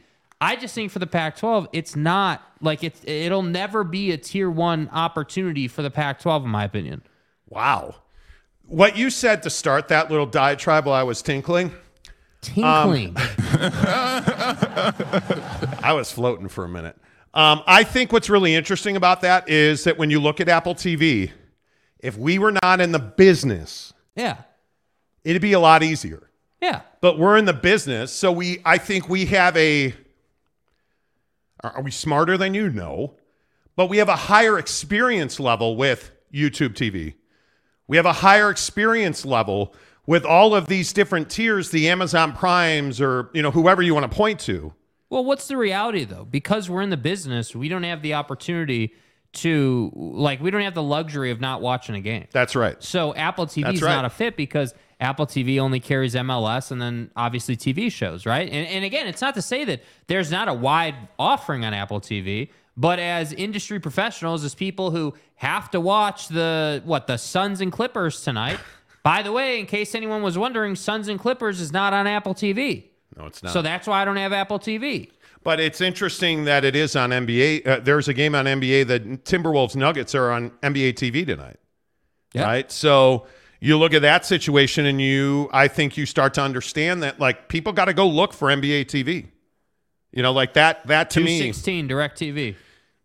There you go. Teddy Wayman gives us a $5 tip. The Tile King of Utah says, my eco-entertainment system starts and ends in Draper. Great show as always. Thanks, Teddy. Good to see you. I thought about Teddy while I was naked in the shower today because I noticed today that my... So Teddy Wayman, Jet, is literally the Tile King of Utah. His cock. And he redid my shower floor. Are you a child? Waves in opposition. What? Jeez. Anyway, no, I'm kidding. And I was looking at the grout on my shower floor this morning. Flippin' amazing. My shower looks great. Teddy Wayman, thank you for that. Stutters says, Monty was gone 3 minutes too long. Ooh. Is he taking a shot at you, Jake? I have no idea. I don't know either. Better Call Saul says, West Coasters don't, not even when USC wins. Okay. What do you guys make, by the way, real quick? I want to throw in this TCU BYU thing. Yeah, throw it in. It's not a hot dog down the hallway, friend. Yes. Did you guys hear about this with TCU is trying to keep BYU fans from getting tickets to the TCU game at TCU? Like, do you think that's a legitimate, opportunity? Like, I think that's weak sauce. I think it's limiting tickets. Yeah, they're making BYU's one of the games that are in their keep it purple plan or whatever. Yeah. This never works. Purple plan. This never works. Hey, I don't know how to break this to you, friends, but BYU fans are papered up. Yeah, they make pretty good money. B, your resellers are still getting those tickets. Yes. So that's not going to happen. And if you're saying, hey, we want to keep BYU fans out of our season ticket area, okay, those tickets are still getting sold in the aftermarket. Yes. I just think I've never understood why schools try to keep the opponent out. It's part of what makes the environment great. Yes. And at TCU, I think that you should be better than this. Yeah, and I think TCU, you know, they want it to be, you know, a dominant home field advantage, and I get that. But you're not going to stop BYU fan from traveling. BYU fan, like he said, has money. They have connections. They're going to get tickets. It just is what it is. And the guy, the TCU fan, who's not even interested in the game but got a ticket allotment for season tickets and is going to scalp them all, like, come on, dude. Like, you know what it is. So that's why I say, like, I'll be curious when this game's on ESPN, like, what the crowd looks like, just how much blue is in the building. That's what I think it's going to be a lot. Because we remember when, what was it, BYU and Arizona in Las Vegas, I think it was, at the beginning of last year. Yeah. I think, you know, you remember how well BYU traveled to Vegas. Yeah. So is it really, my God. Like, is it really any question? I mean, the Shamrock Series with Notre Dame? Yeah. Oh, like, my God. Is it really any question that BYU would travel good to Texas or, you know, I mean, any of the Big 12 states that you want to point to? It's really not that far of a jot. I mean, what is it, a 2-hour flight, maybe? Like, that's not far for BYU fan, man. I mean, they're willing to drive, what is it, 4 hours to Vegas or whatever it is? Yeah. Like, it's not that far for them. So that's why I say, like, BYU fans have money. They want to spend that money on the program, not even to boost the program, but to buy tickets and go to the game. So don't be surprised if the blue wave shows up. The blue wave.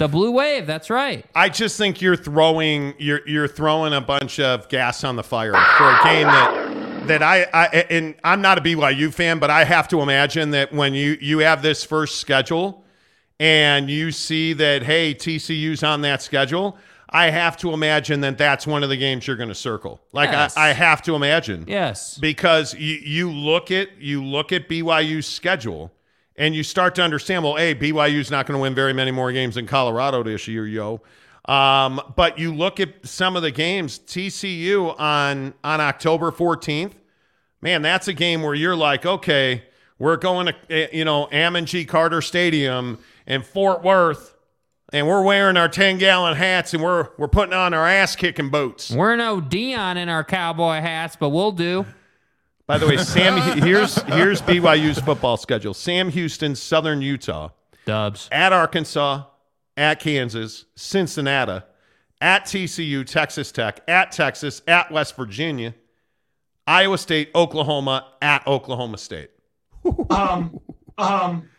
My God. Yeah, that's not. Yeah, my God. That's not going to go well. That's going to be amazing. That's not going to go well, dude. That is going to be amazing. Yeah. Teddy Wayman gives a membership gift. Let's go. Let's go. Thank you, Teddy. Landon Porter, welcome to the membership. Let's go. Way to go, Landon. Appreciate you being here. Thank you. Okay, I have to take a moment and read this DM from Ty Duke, who meant to put it in the comment section, apparently. Okay. On the Apple TV portion. He said, just wanted to let you know that there is the Apple TV, which is the streaming content service, parentheses, crap. And then there is the Apple TV box itself, which allows you to use your cable provider's password and access the apps on the actual box like you would your phone. You may already know this, and if so, so sorry for the reset. Ain't no reset. Ain't no reset. I know how Apple TV works. I mean, is that the point of that, do you think? Yeah, I think so. And Ty, it's not personal, Ty Duke. I know how it works. I mean, the set-top box, and I just think it's an extra step. It's an extra effort. That's the issue. Like, it's just one of those things where You're just struggling to try and, work it into, again, your ecosystem. Yeah. And when you're trying to work it into your ecosystem, it's like, dude, this is one of those deals where I just don't feel like Apple TV is easy for 9 out of 10 people. Mm-hmm. Because I think 9 out of 10 people still have to figure it out. Yes. Right? And again, let's get in the comments section on it. I don't know how you go about this, but it's just not something that, I don't think it's easy. No. It's not YouTube TV. You have to go out of your way. You have to go out of your way to get the Apple TV box, to get it all set up. And I don't necessarily disagree with Ty Duke. Once you've done that, I'm sure it's phenomenal. But that still does not cure the problem of, okay, once you have the box and you've got that all set up, now you got to log in all your apps again. And it's like, okay, why would I go and get the Apple TV box when I have a smart TV that has all the apps on it already? That's what I'm saying. Apple TV can't run from the lack of value they present to the consumer. That's the problem. Like, the reason we all have Amazon Prime Video is because I can get everything from your mom's cookbook show to, Fast and Furious to John Wick to, whatever, Thursday Night Football. Like, It just is all-encompassing no matter who you are. It's like, hey, whoever you are, you're here. That's not Apple TV's value proposition. And I don't want a set-top box. Yeah. I don't. I want an app on my phone, which Apple TV has. I don't know. It just feels clunky to me. That's all. It feels mechanical. Yeah, that's all. Hey, Mike Rainer, a new member of the show. Let me pull it out of here. Hang on. I'm a little behind the curve here. Hang on. Okay, all right. Hey. There we go, Mike. Appreciate you guys very much. Make sure you guys hit the like button, please. We're at about 2,000 views. We have 96 likes. We always like that. We always try to get to 200 likes a show. So we appreciate that. Thank you very much. Connor Johnson, Monty, I expected, but for Jake to think he needs a box. I don't think you need a box. From what I understand, you regularly get box now. That's every day. My point is with Apple TV, I just don't think Apple TV is easy. No. And it's not. I don't know why. And this is the thing. I don't know why. I've never looked at Apple TV. I think my sister-in-law has it. Mm-hmm. But I've never looked at it. And I don't have an explanation. I don't think Apple TV sucks. I don't think it's terrible. It's just, again, ecosystem. It's not in my ecosystem. What is? DirecTV. DirecTV Stream on my phone. Mm-hmm. YouTube TV. YouTube TV Stream on my phone. YouTube. And Paramount through Amazon Prime Video. Because I have all those apps on my TV. Yeah. So I just, I don't know, man. It's very interesting that Apple TV has just never found its way into my especially as an Apple guy. And I'm an Apple guy, but Apple TV's never found its way into my entertainment orifice. Yeah. You know. Delaric, I do not like Apple Overlord. My Prime Overlord disapproves. Well, there is that too. There is that. That's exactly what it is. And I'll be honest with you. You know why I haven't probably ever gone and looked? Because I think now that we're all really streaming clients, I have everything I need. Yeah. There's not a hole that I'm trying to fill in my entertainment ecosystem. Like I'm not out looking for MLB package. I have it already. I don't need NFL Sunday Ticket. I've got it already. Mm-hmm. So I'm not looking for new content. And if I am, it's probably entertainment, and I get all of that through Amazon Prime Video because, again, Mayor of Kingstown is on Paramount, Amazon Prime Video.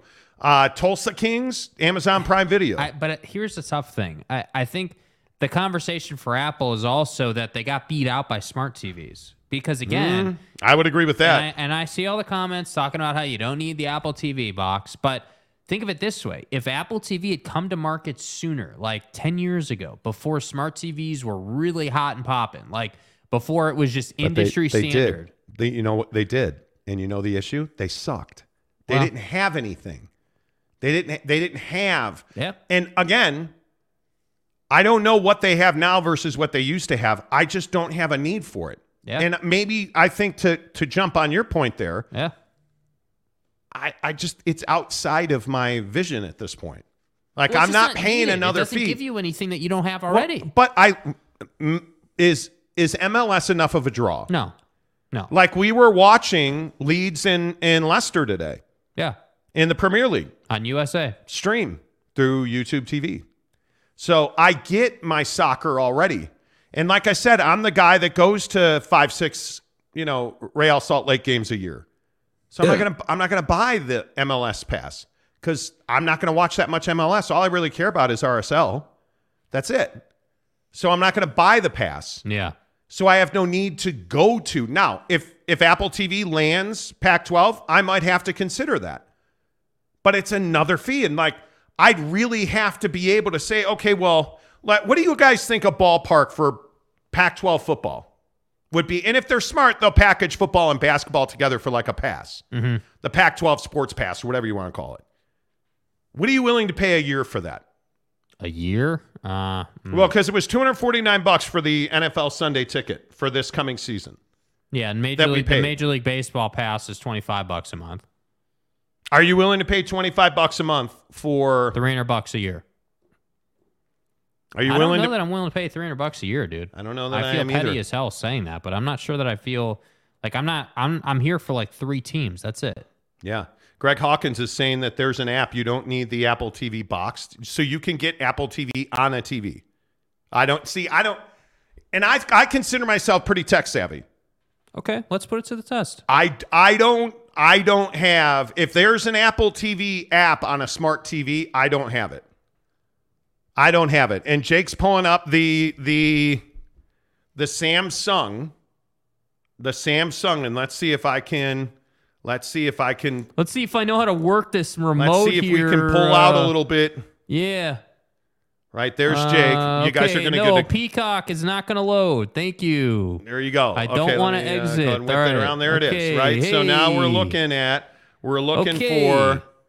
are looking for Apple TV. Like, this is what people are going to have to do.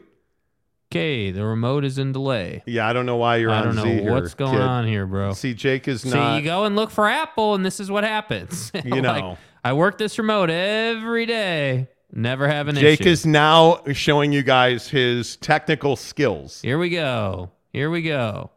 Like Help me. There it is. Apple TV comes right up, right? Oh, there it is at the top. Just go all the way to the top in the menu there.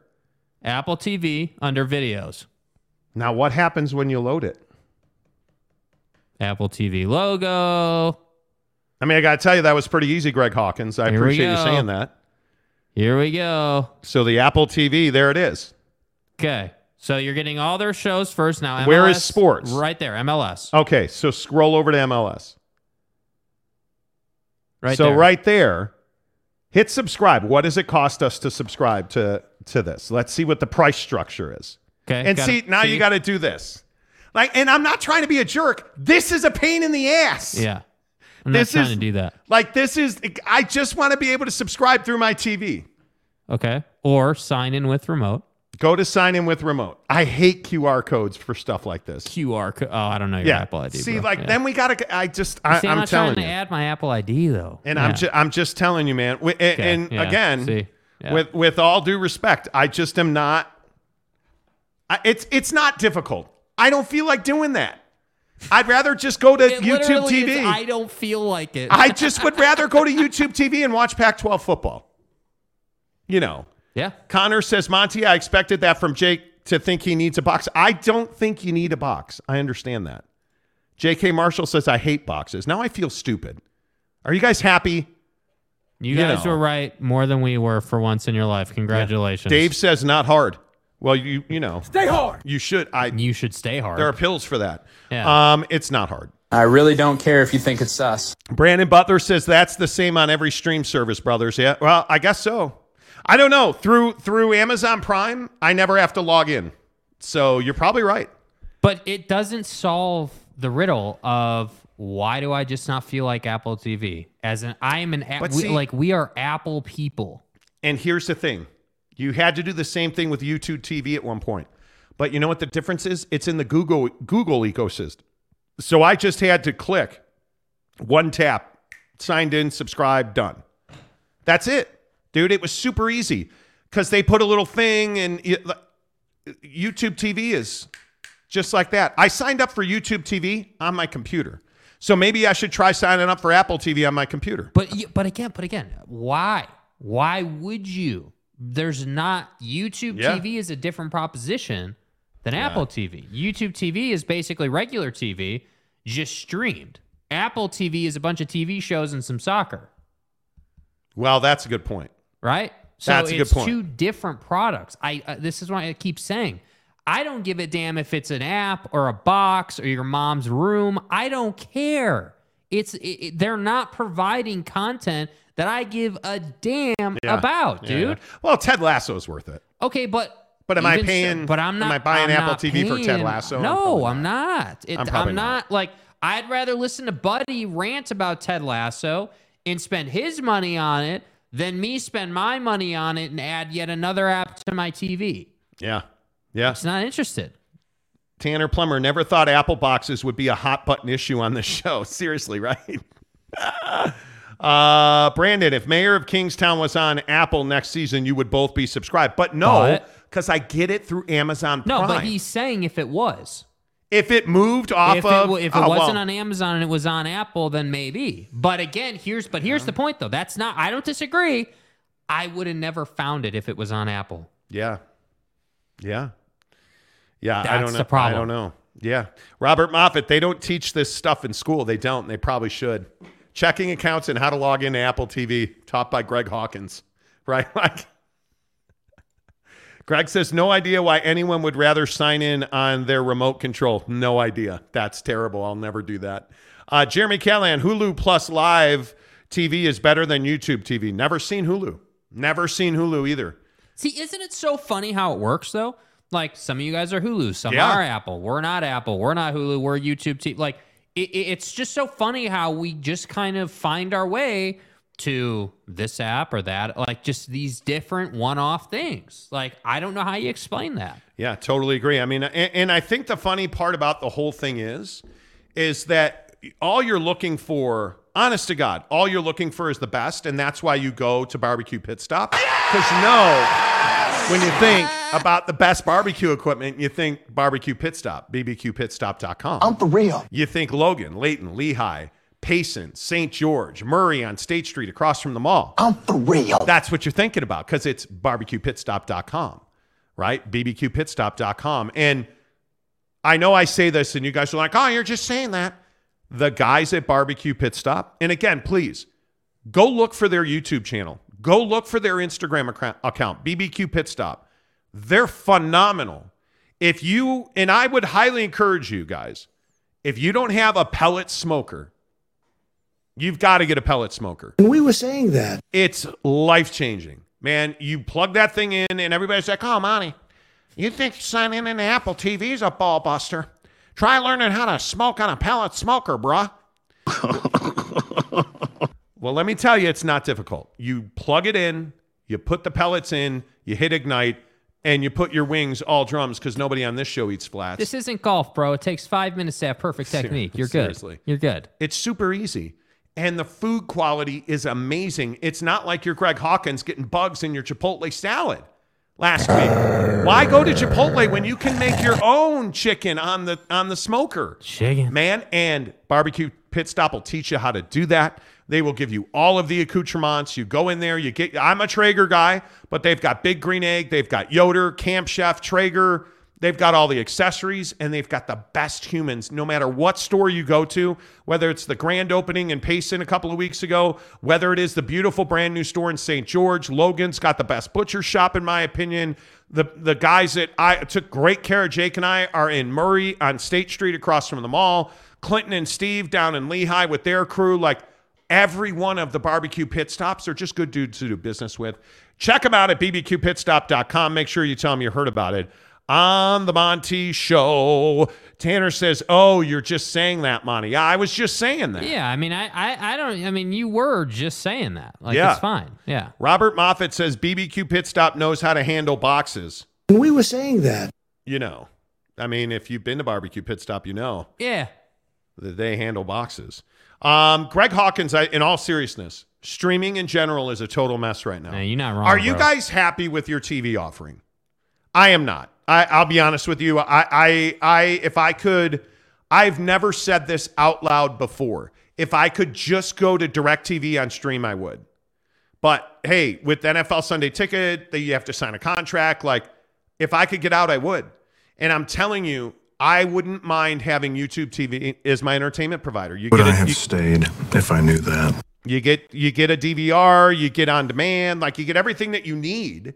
I'm a huge YouTube TV fan, but I'm also an Amazon Prime Video fan. Yeah. The problem is I want one all-in solution. Well, that I think is the next advent in technology with streaming. You do. It's all like one place. You're going to pay more, but it's one place. It's easy. It's all there. Yeah. Listen, man, I think it is remarkable.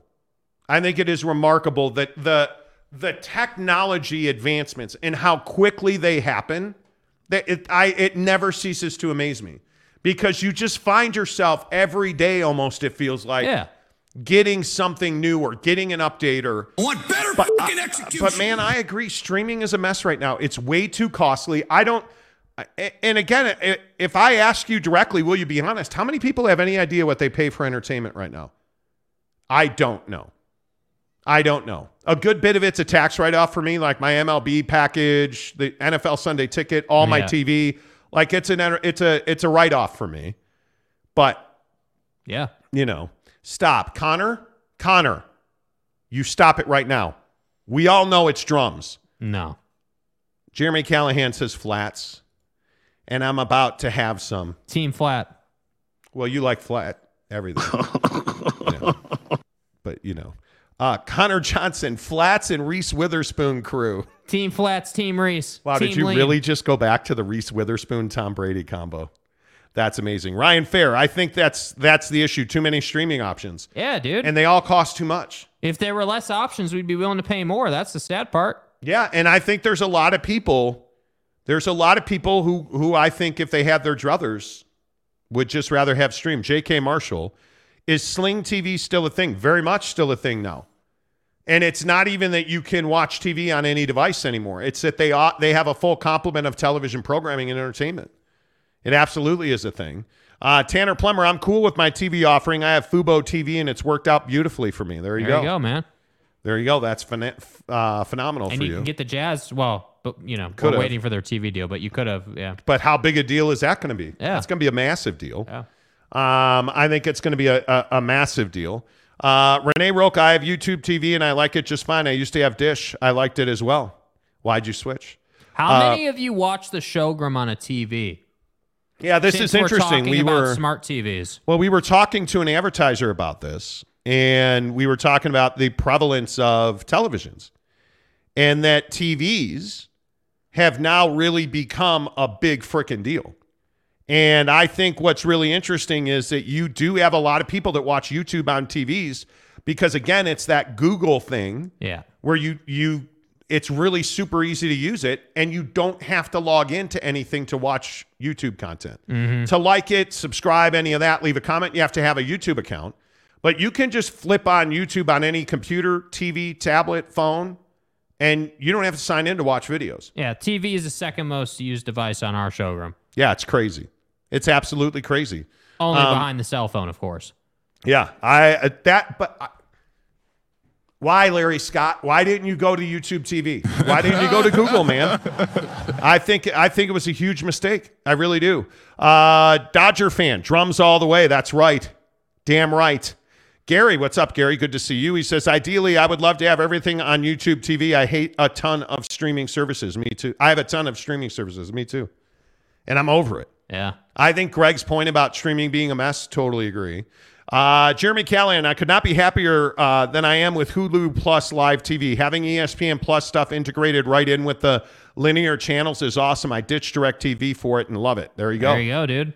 There you go. But you see what I mean? It does kind of seem like when people find their thing, like whether it's Hulu or Fubo, yeah, or like you're seeing these comments where it's like, Tanner said, I have Fubo and I love it. Jeremy is saying I have Hulu Plus Live TV and I love it. Like, it's just, you just have to find your way with it. Yep. Greg Hawkins says they pay around $100 a month for entertainment, YouTube Premium, Apple, Xbox, and Prime. Well, okay. I need to look into Xbox because I'm seeing more and more people use their Xbox to do like all this different stuff. Yes. Yes. I see it all the time. Renee Roca says round butts and flat wings, not for Jay. Hey. Fear the Deer, what's up? I got my YouTube Premium to watch The Monty Show ad-free. Hey, let's go. Let's go, baby. K. Nuren, my TV came with Samsung TV, as did mine. Jacob DeLambo says buying movies digitally is sad. Dude, movies, video games. I miss going to the movies. I do. I want to see John Wick so bad. I want to see. We've got to go in theater. Got to go see it in theaters. LOL, Renee gets it. Yeah.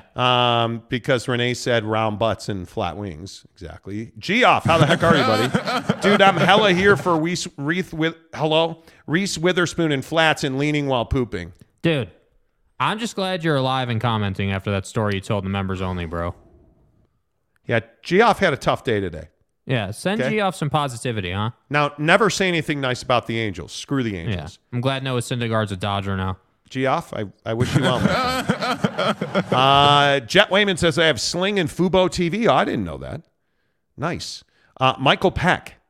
I'm one of the people who have too many and no idea what I spend. YouTube TV, Amazon, Netflix, HBO Max, Apple. I barely use them. It's a problem. Michael Peck, do you have kids? You are not alone. Like, do you have a family or is it just you? Yeah, that's a really good question.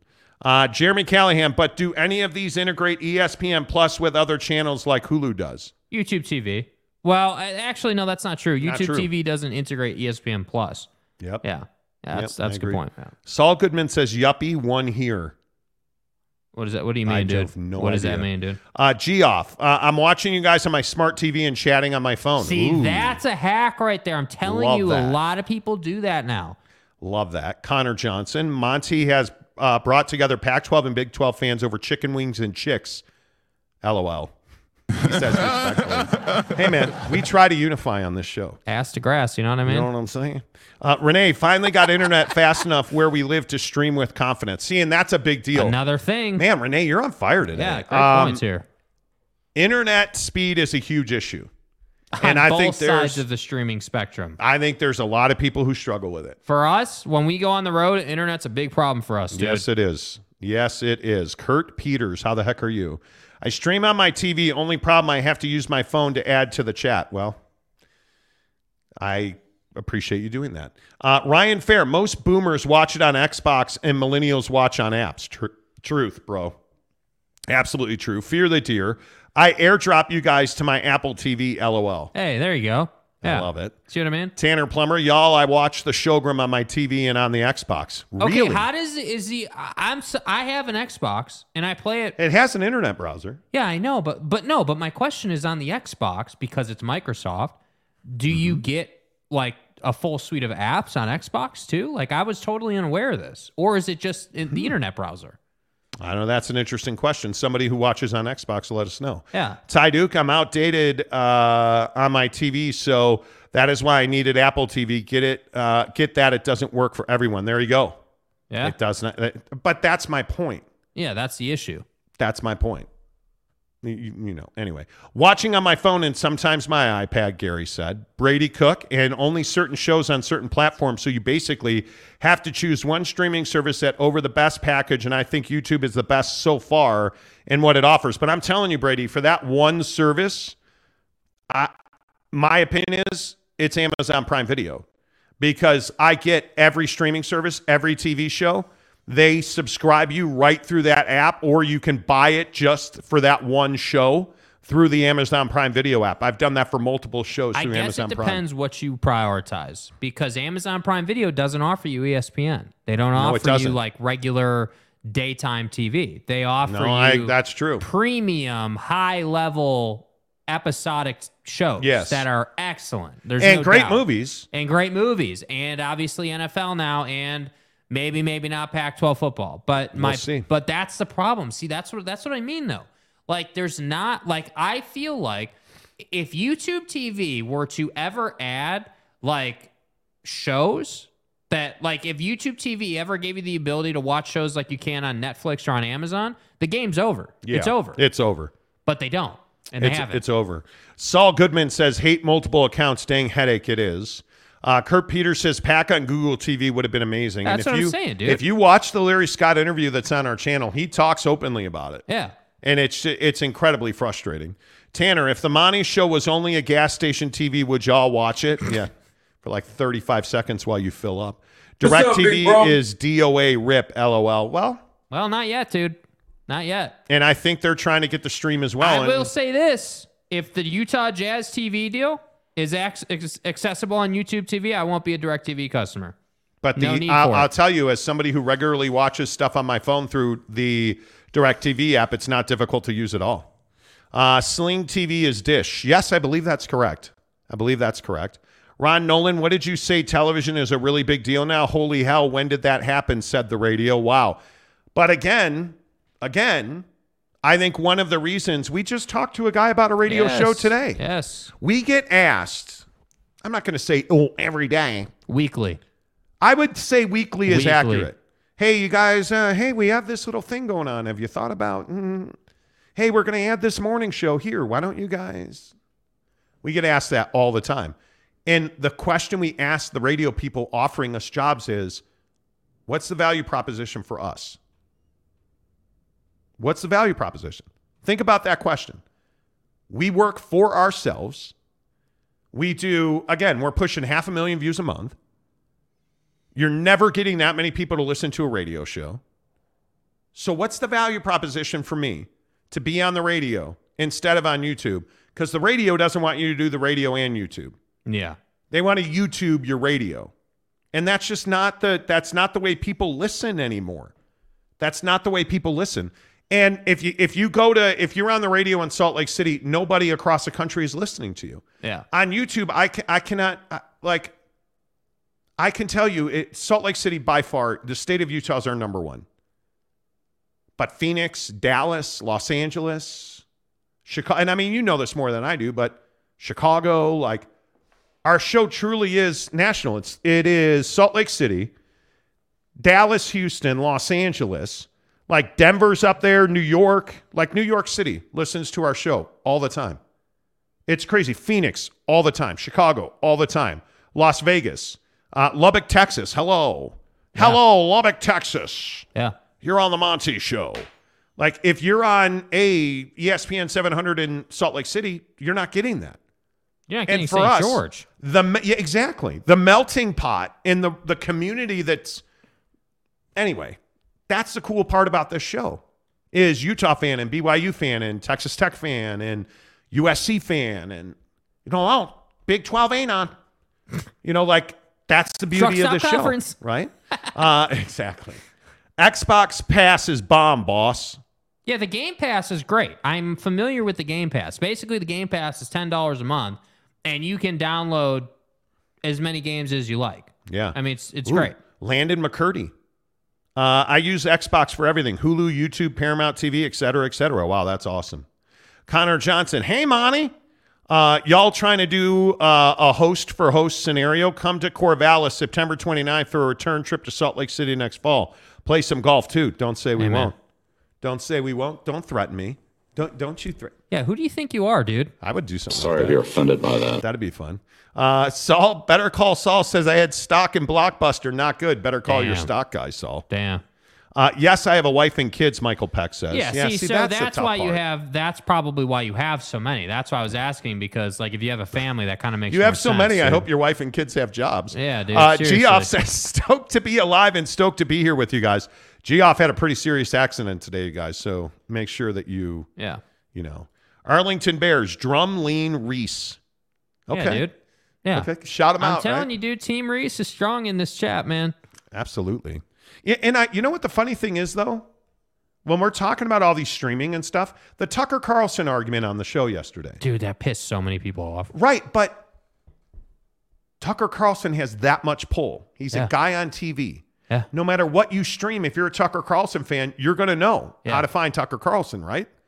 That's my point about entertainment. And, you know, Don Lemon, if you're a Don Lemon fan, which I didn't know that existed, but there's a ton of people who are pissed on them and got fired at CNN. And oddly enough, those two guys hate each other. Anybody notice that Don Lemon and Tucker Carlson hired the same attorney? They're going to wind up suing that ass. But the point is, that's the pull that entertainment has. Yes. That's the gravitas. I just think there's no perfect world scenario. Not yet. You know, and yeah, I think you need it. I think you absolutely, and especially here in Utah, this Utah Jazz deal is, and for those of you outside of Utah, the Utah Jazz don't have a TV deal right now, mainly because AT&T Sportsnet is going out of business, and Ryan Smith knows he needs a better TV deal. We have no idea here in the great state of Utah where we will watch Jazz basketball next year, and on what, because if you're the Utah Jazz, it better be on every screen in somebody's house. Phone screen, computer screen, tablet screen, TV screen. Like, you better have your own channel. Yeah. And if I were the Utah Jazz, I would build an app and I would have all my own entertainment. I would have essentially my own digital channel. I would not have a regular TV channel. And please, God, put all your games on KSL so that I can hear them. Please. And David Locke, please give the time and score more often. Thank you. Landon McCurney. Yeah, thank you. Forgot Amazon. I spend way too much. Yeah, well, but seriously. The beauty of Amazon. You forget you're even paying for it. But what did Mrs. Monty say a couple of months ago? I am dropping Netflix. Only to pick it back up. We picked it back up, and I don't remember why we picked it back up. There was a certain show. Probably a show. There was a show. But Paramount Plus now, it's... Now, granted, as an Amex customer, and I have an Amex Platinum card, they give me a bunch of stuff for free. As long as if I charge it to my Amex Platinum card, they'll reimburse me that amount in a statement credit. So like Paramount Plus is free for us. Tanner says the next movie I'm planning on seeing in theaters is the new Indiana Jones that comes out in June. Yeah, I'm excited to see that too, Tanner. I'm looking forward to that. I watch on my shop TV and chat on the phone. There awesome, Renee. Appreciate that. Ryan Fair, Verizon Wireless gives free Disney Plus, Hulu, and ESPN Plus for free. You're welcome. Yeah. Jake's a Verizon customer. Yeah. Mark Klee said, just read Udoka is hired in Houston. Big contender in the West? I don't think so. Ime Udoka is an interesting... It's an interesting thing. Is he going to stop having inappropriate relationships? I would hope so. I would hope that's... I think Houston has a lot of rebuilding to do. And by the way, are they going to let him make decisions, or is he just coaching the talent they give him? I mean, you know. Yeah, NBA coming up in 5 minutes on the Monty program. Hey, Monty. Showroom. Stream with confidence. See your urologist. Exactly right. Wow. Wow. Plenty of toast for all the butter. Any updates on a potential new studio? Not yet. Process is working. Not yet. Greg Hawkins, yeah, I stream Apple TV and YouTube on my Xbox all the time. Damn. I'm going to have to look into that, We're going to have to check that out. I got to check that out now. I need to see that. Fair says apps on Xbox, Jake. Xbox has all the apps, Jake. So I wonder, Xbox did that so you don't have to have a smart TV then, I'm guessing, right? So then you could just... Oh, yeah. You see what I mean? So, well, like, no, they did that to make more money. Right. Right? Microsoft is an ATM machine, essentially, right? But I mean, I'm just saying, like, that would give you the ability not to have a smart TV, because you're just sending the feed, obviously, to your TV. Brandon Butler, a long-suffering Chicago Bears fan such as myself and like. There is a full suite on Xbox. They have pretty much every major streaming service. Wow, that's crazy. Yeah. Adrian Street. Hello, Adrian. I have Sports Surge. That's the only way I can watch Jazz games. What is Sports Surge?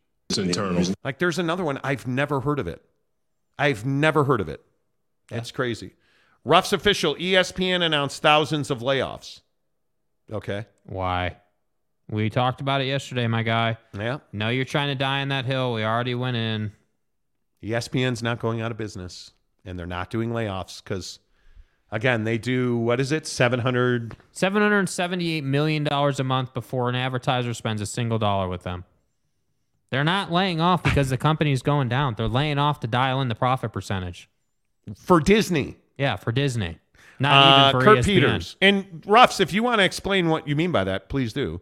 Streaming will finally take over linear when apps can consolidate all streaming apps into one dashboard. Thank you, God. Well, and I also that would think, be amazing. Though, I mean, I agree with that, but I also think that it's not going to be that easy, Kurt. I think it's going to be part of it is folks like Cosse at Washington, you know, and folks in power embracing streaming, because until they embrace it, you can have a Lambo worth of a streaming service, and it's not going to matter because nobody cares. I totally agree. Arlington Bears would like to update his packing order.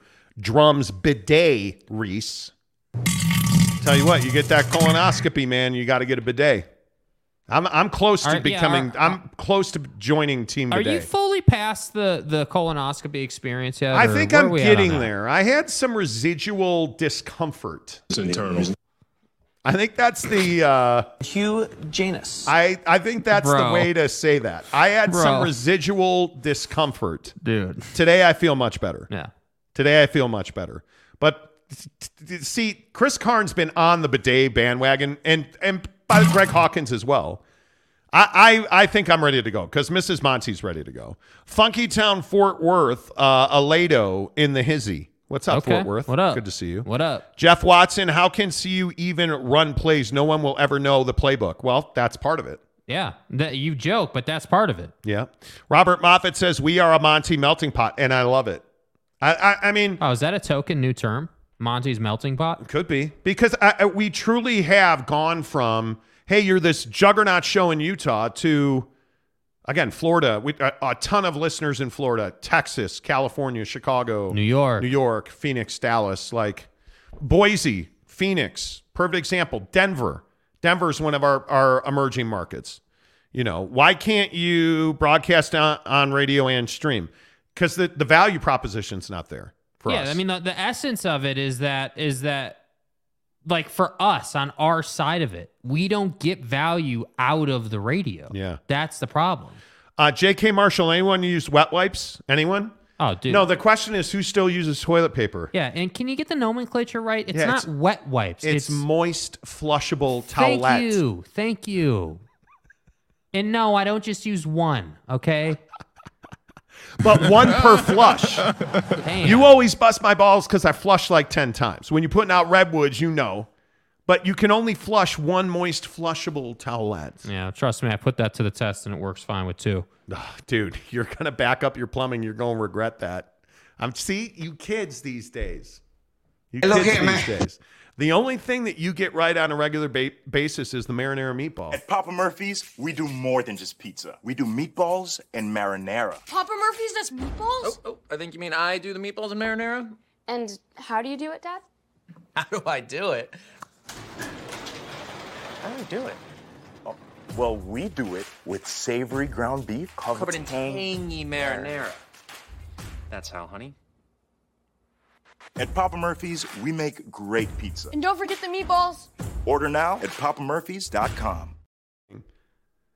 Marinara meatball from Papa Murphy's Pizza. We're talking about some Twitter folks.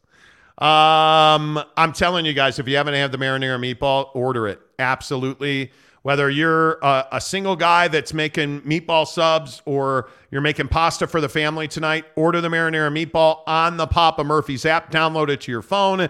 Use the promo code MONTY25 to get 25% off your purchase of $25 or more. Arlington Bear says, guys, never flush those things. This is coming from a guy who has inspected sewer lines. Get a bidet and feel the spray. Oh, see what he could get. Feel the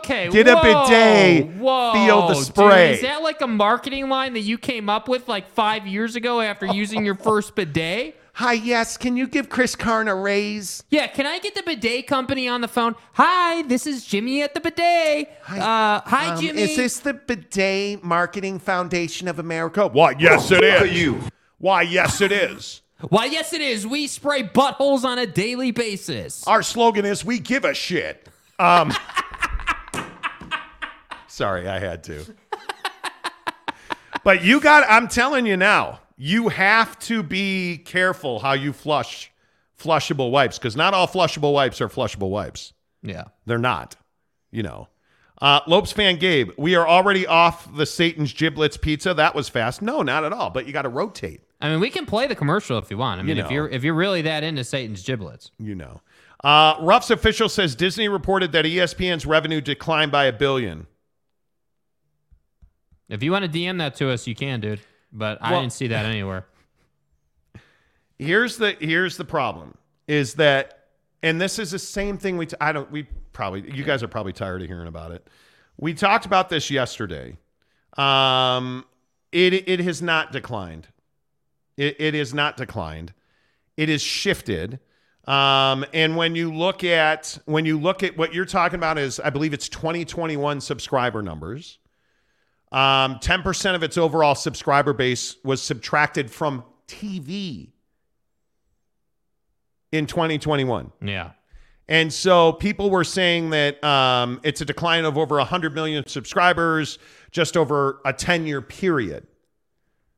But what they're not telling you is that's TV cable subscriber, and they now know that a large swath of those people have flipped over to ESPN Plus in the ESPN app, which is why the bell cow for Disney streaming is ESPN Plus. Yes. And why, when you look at over their time as a TV product, yes, they have declined. But when you look at where their money is coming from, it's not traditional TV anymore. The traditional TV industry doesn't really exist anymore. And when you look at ESPN, I think in 10 years ago was in over 100 million households. Well, now they're in like 82 million households. I think in fiscal year 2022, it was like 80 million households. Yes. So of course you're going to decline in revenue. But again, before they sell a single dollar, I believe it's $775 million in gross. Yeah. Just off of TV subscriptions. It's too easy, man. It is one of those things where there is no question pay TV revenue has declined across the board, not just for ESPN, for everybody. It's the entire reason Paramount Plus, Peacock, HBO Max. Yes. How many of those? But you look at like CNN's a perfect example of this. Yes. CNN has been a catastrophic failure as an entertainment and streaming company. I mean, stop their original entertainment budget, 100%. Shut it down. Yeah, I just don't understand why people make streaming so difficult. Yeah. I mean, it's just not that difficult. And the other thing that you have to remember is that ESPN is doing exceptionally well in the ecosystem of Disney. It is unbelievable. I think they're at 23 million as of Q3 2022. I mean, it's unbelievable. Yeah. How much growth that they have seen in 2 years. We're talking about double-digit growth year over year. It's crazy, dude. It is absolutely crazy when you look at where they are. ESPN almost makes up for all of the losses that they've suffered in the last 10 years of TV subscription money.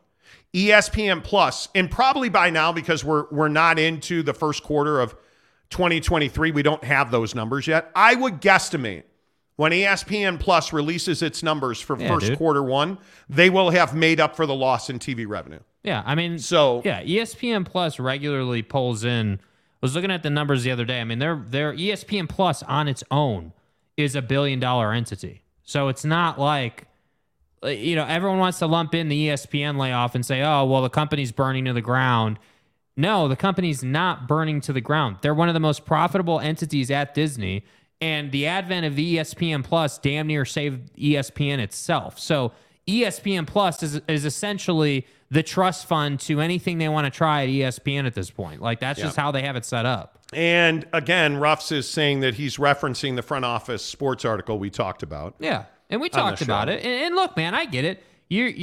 I understand, dude. Like, I understand that you think that ESPN's not in a good spot, and that's your opinion, and that's fine. My opinion is, based on what we've read, and everything that we've seen, the conversations we've had with people in the industry, ESPN is not struggling, man. They're not. They're basically keeping Disney Plus, the app, the platform, afloat with their revenue. Yeah. Like, that's the crazy part. Yeah, and I think when you look at ESPN's, and for those of you who don't know, ESPN as a business unit is wholly owned and operated by Disney. Mm-hmm. So Disney owns ESPN, ESPN Plus, ESPN app, ESPN.com. Mm-hmm. ESPN, because of that, is mandated by Disney to lay people off. Because I think Disney's trying to save $5 billion or something stupid like that. Yeah. So ESPN started laying off non-essential employees this week. They laid off a guy who had worked for the company for 40-plus years, a PR guy that everybody got into. Mm-hmm. But they're going to have two more rounds of layoffs. One of them will be middle-tier paid talent. So the very lowest talent and the very highest talent should be fine. It'll be that middle tier of talent that's going to get lopped off. But make no mistake about it. I mean, and again, the best example in the people that we talked to at ESPN that was given to us was, if we're hurting so badly, how are we about to bid $4 billion a year on the new NBA TV deal? That's what I'm saying, dude. That's what I'm saying. Like, it doesn't add up if you're going to try and make the argument that they're hurting, because they're not hurting. No, and I not think at all. If you're like with Ruffs or with any of these other people, we've had a few other people talk about this. Like, if you're the person saying that ESPN is hurting, then you need to explain how they're able to afford the NBA deal, how they're able to be this aggressive in the market, how they're able to have a stance of, hey, Pac-12, we're only willing to give you $9 million a year because we just don't see why we need to pay more. Like, but I also think this is one of the reasons that you're seeing they're being so pragmatic about the money they spend on things like Pac-12 sports. Yeah.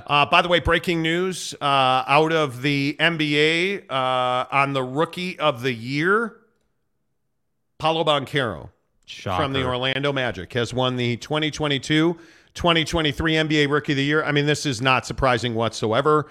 Banchero is a guy that absolutely earned it. He has dominated. He is a guy that, in my opinion, Paolo Banchero is a guy that is, I mean, he's only going to get better. Mm-hmm. And I think he's somebody that you're going to see is going to grow into that generational star. And I think when you look at Paolo Banchero's game, he is that player that everybody wants. Yeah. He is that wing player that can bang a little bit, that has size, who can really, really play. And I think when you look at the way that this league works, I don't know how long he'll be in Orlando, unfortunately, because I just think that Orlando is Orlando is a smaller market, and I think he's going to wind up growing out of that market. It's a thing that worries you.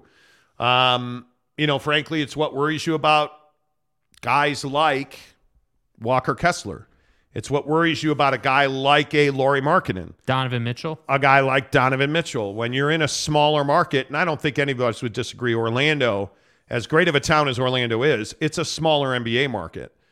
And the struggle is keeping a guy like Paolo Banchero happy because you're not winning. And they've got to find a way now to get the Cole Anthonys and the Paolo Bancheros to grow into a force now. Yeah. Because how many shots at a guy like Paolo Banchero do you really want? And this is the Oklahoma City conversation we have on a regular basis. This is the Houston Rockets conversation with Ime Udoka, hired as a head coach. You don't want to continue to have these storylines about your team. You don't want to keep trading Rudy Gobert and Donovan Mitchell and Mike Conley and all these dudes. Yeah. Right? What you want to do is go through this one time. And this is the litmus test for the Utah Jazz. Now you're going through the draft and you're going through this draft lottery. Well, show me what you're made of now. Are you really going to age the NBA? Well, show me that. Draft really well, buy talent really well, and let's go compete for a title in the next 3 years. Yeah. Now, I feel pretty confident that you're going to get that with the Utah Jazz. Why would I feel confident you're going to get that with the Orlando Magic? Yeah, because you haven't gotten it in how long? I feel confident that Miami's going to keep competing with the Heat. I feel confident the Lakers will always find a way. Yeah, well, when you have Jimmy Butler putting up 56 for you. But will Portland find a way with Dame? No. Will Chet and SGA and Josh Giddey find a way in OKC? Probably not. Houston? Probably not. I mean, the one off of this conversation, obviously, is the Milwaukee Bucks. But how did they get there?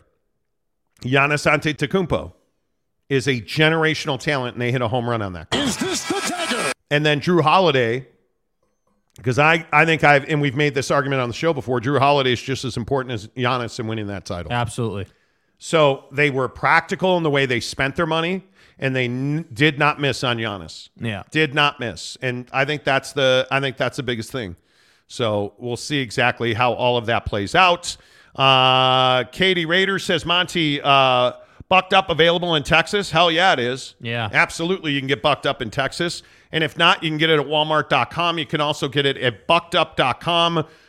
Make sure you use the promo code Monty25 to get 25% off your purchase. That's how I would do it, honestly, because they ship really fast. We've had probably like 30, 40 people at this point place orders online for, whether it's Ken who orders cases, whether it's, we've had people just do the free sample. It gets to you in like 2 days. So it's really quick.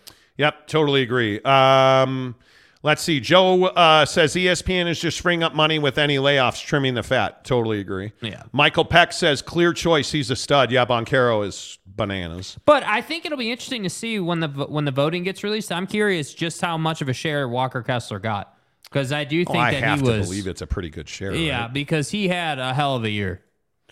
I think I'm excited about Walker Kessler. I mean, if you said to me today, would you trade Walker Kessler for Paolo Banchero? I would. Now, honestly, I think Paolo Banchero is the blueprint. He's that good. He's that talented. Now, having said that, boy, it's going to be tough. It's going to be tough to have trouble with Walker Kessler because a guy. From all accounts, Walker Kessler just busts his ass constantly. Yep. And I think that when you look at the projection on Walker Kessler, and I'm trying to find numbers, by the way, but you look at the projection on Walker Kessler, you're not that far off of Paolo Banchero. 20 points, 9 boards. Yeah. But the style of play is what's so different. And I think that completely different. I think the thing for Walker Kessler is just the jump shot. And I know we've talked about this a lot, but he's got to come back with a jump shot ready to go. You know, I mean, that's just got to happen. Jalen Williams of the Oklahoma City Thunder was second. Wow, so Walker did not do well. He did not. Well, I'm not going to say he didn't do well. Well, if he's not second, typically in these awards. Yeah, if you're not first or second, you're way behind. Yeah, so yeah. He didn't do well, in my opinion. Yeah, Jalen Williams is a stud, though. You know, I mean, like, and those two guys, like, but this is what I say about Oklahoma City, man. You gotta let's go win something. You know, win something. Yeah, that's what you know. That's what you gotta win something. All right, the Monty Show, as always, is presented by our good friends at The Advocates, theadvocates.com, the best injury attorneys in the business. Check them out online because you can chat with an attorney online for free 24/7, 365, theadvocates.com. If you're in the great state of Utah, utahdvocates.com, where they never charge you a retainer. They never charge you a consultation fee. None of that. You don't pay The Advocates until they win your case. And I know the weather's changing and people are getting on their bicycles, their motorcycles. You're outside a lot more. Accidents are going to happen. They're an inevitable part of life. Be ready when you get in an accident or, God forbid, a family member gets in an accident, advocates.com. Understand that your insurance company, your workman's comp insurance, you get hurt at work, you guys don't trust your workman's comp insurance. You have nothing to lose by consulting The Advocates. Chat with them online. Say, hey, you know what? I got hit in the toe with a nail gun. My coworker next to me, you know, drove a nail through my foot. Yeah. You don't have a case for that. You know, they're going to walk you through and you have nothing to lose because, again, you don't pay The Advocates until they win your case at theadvocates.com. If you're just tuning into the show, let's see. Katie Rader says, Monty, Bucked Up sounds great. Do they have zero sugar options? Oh, yes. Hell yeah. I'm drinking one right now. Their energy drinks. Like all of their stuff, and this is what I love about Bucked Up. Like if you looked at this product right here, which I'm telling you guys, if you are sleeping on the Pixie Pump, dude, they are single serving, stimulant-free performance. And I'm talking about you're sitting at your desk or, you know what, it's 2:00, you got to go pick the kids up from school. Pop a Pixie Pump, mental clarity, you feel much stronger. You're sitting at work after that lunch and you're in the role. You're in the, oh, man, we went to Olive Garden. Those breadsticks were amazing. Mm-hmm. And you're carb crashing. Boom, pop a Pixie Pump. You feel better. You need a quick lift before you go to the gym, Pixie Pump. I love it. I use the watermelon flavor. Absolutely, I love the watermelon flavor. It's perfect. It's easy to use. Get the Pixie Pump at buckedup.com. But, yeah, Katie, when you're talking about sugar-free, this is a Miami energy drink right here. And you'll notice right here on the side, what does it say? Zero sugar right there. And I'm not a guy that takes in added sugar. So I work very hard not to eat candy bars, candy, donuts. Some people make that more difficult when they sit on my chest and shove Tootsie Rolls down my throat. But other than that, I don't take in added sugar. So having a zero sugar energy drink is imperative to me. And the thing that I also love, this is 300 milligrams of caffeine. They make a low stim one, a white can. Mrs. Monty loves it. She drinks the 100 stim white can of Bucked Up Energy. My favorite is Miami, but you can also get Mango Tango is fantastic. Yes. I love it. Yes. So cheers to you. Yeah. If you have any questions, feel free to DM me. But yeah, buckedup.com is where you can get that. Fear the Deer says, here comes the OKC slander. The only slander is that I have on OKC, you know, James, we've talked about this before. They got to win now. It's time to take a step out of, oh, let's get a draft pick. Oh, hey, step away from that. You've got Chet, you've got SGA, and you've got Giddey. Three really strong building blocks. And now your rookie was second in Rookie of the Year voting. Yeah. And Jalen Williams. Now it's time. That's four core players. It's time to start winning big time now. Yeah. It's time to be a top 5 team in the Western Conference. Yeah, you need to go out and spend a little bread, add some free agents to that mix, and go win yourself some playoff series. That's the only slander I have for it. You know, I just can't continue to. You can't continue to be patient. SGA, I feel like if you put him with a true already minted star, if you can make if it was SGA and PG, you're in a great place. You know. Like, I think that, that's what that team needs. They need that one guy who's really established already. Yep, I agree. Kurt Peters. I just put a nail through my hand back in the day doing construction. Last time I smoked on the job. Ooh. Call The Advocates. Ooh. Jeremy Callahan. Big Papa Pixie Pump. You guys remember Big? You don't. You remember? Whoa, dude, whoa. Bro. You don't remember Big Papa Pump, do you? No. Nope. Oh no, that's before my time. Professional wrestling. Scott Steiner. The Steiner brothers. Remember that? Ooh. No, I don't actually. Oh, they were amazing. Mm-hmm. McKinley Cutler. My uncle was doing some foundation work and put a nail through his foot. Got to go do some yard work. See y'all in the Insta chat later. All right, McKinley. See ya. Good to see you, Cookie King of Utah. That sucks. Robert Moffat. The last Thor movie was worse than a colonoscopy. I'm not a big comic book movie guy. I just there's some, you know. Saul Goodman. Jeremy, back then I watched. I wanted to be pumped like him, dude. Didn't everybody? But the funny thing is, like, we were talking about this at the gym this morning. Yeah. Oh, yeah. First of all, dude, my Vasa Fitness is just too busy. What do you bench? It's Mrs. Monty is training like a mad woman for a triathlon in the fall. Do you even lift? And she's on the Peloton bike. She's on the Peloton tread. She's a big cardio person. No, she's killing it. Mrs. Monty is apt. I'm so proud of her. She's doing so well. Uh-huh. But we're all doing really well. We're eating really well. We're losing weight. We're thinning out. But I go to the gym this morning, and the goal was to get on a little bit of legs and do some core and some strength. The gym is packed. Like, you can't get a cable rack. You can't get free weights. You can't get a bench. You can't do back or chest. So it's like, okay, let's do some core, right? So we started doing obliques. We started doing all this great stuff. We go to do our cardio. All right, well, we'll shorten up our weight a little bit. We did 25 minutes. Let's do 30 minutes of cardio and get out. Not a single treadmill or Stairmaster open. It's Tuesday, dude. Go home. It's 5:30 in the morning, loser. Go home. Fat ass needs a treadmill. No, can't get it. Well, why do I ever go to the gym? But what are you not including? They need to replace some equipment. No, well, 5 treadmills down too. J.K. Marshall, Pixie Pump was an 80s porn flick, I've been told. Could be. Rob's official says, doesn't Don have to win now? Yes. Oh, I think he does. But, I mean, Donovan Mitchell, I think we're probably a little too critical on Donovan Mitchell. Mm. In that, I understand he had that 11-point game the other night. There's no way to get around that. There's just no way to get around that. But he's also had a 50-point game. Okay, I think the thing with Don, I don't disagree, but I think the thing with Don, and for once, Ruffs, I guess we agree a bit. I think the problem is that Don was included in a massive trade package. When you're in those situations, I'm not saying it should change expectations of who he's going to be in the postseason, but the reality is it did. It does, though. It did. Yeah. And you look at Brunson as an example.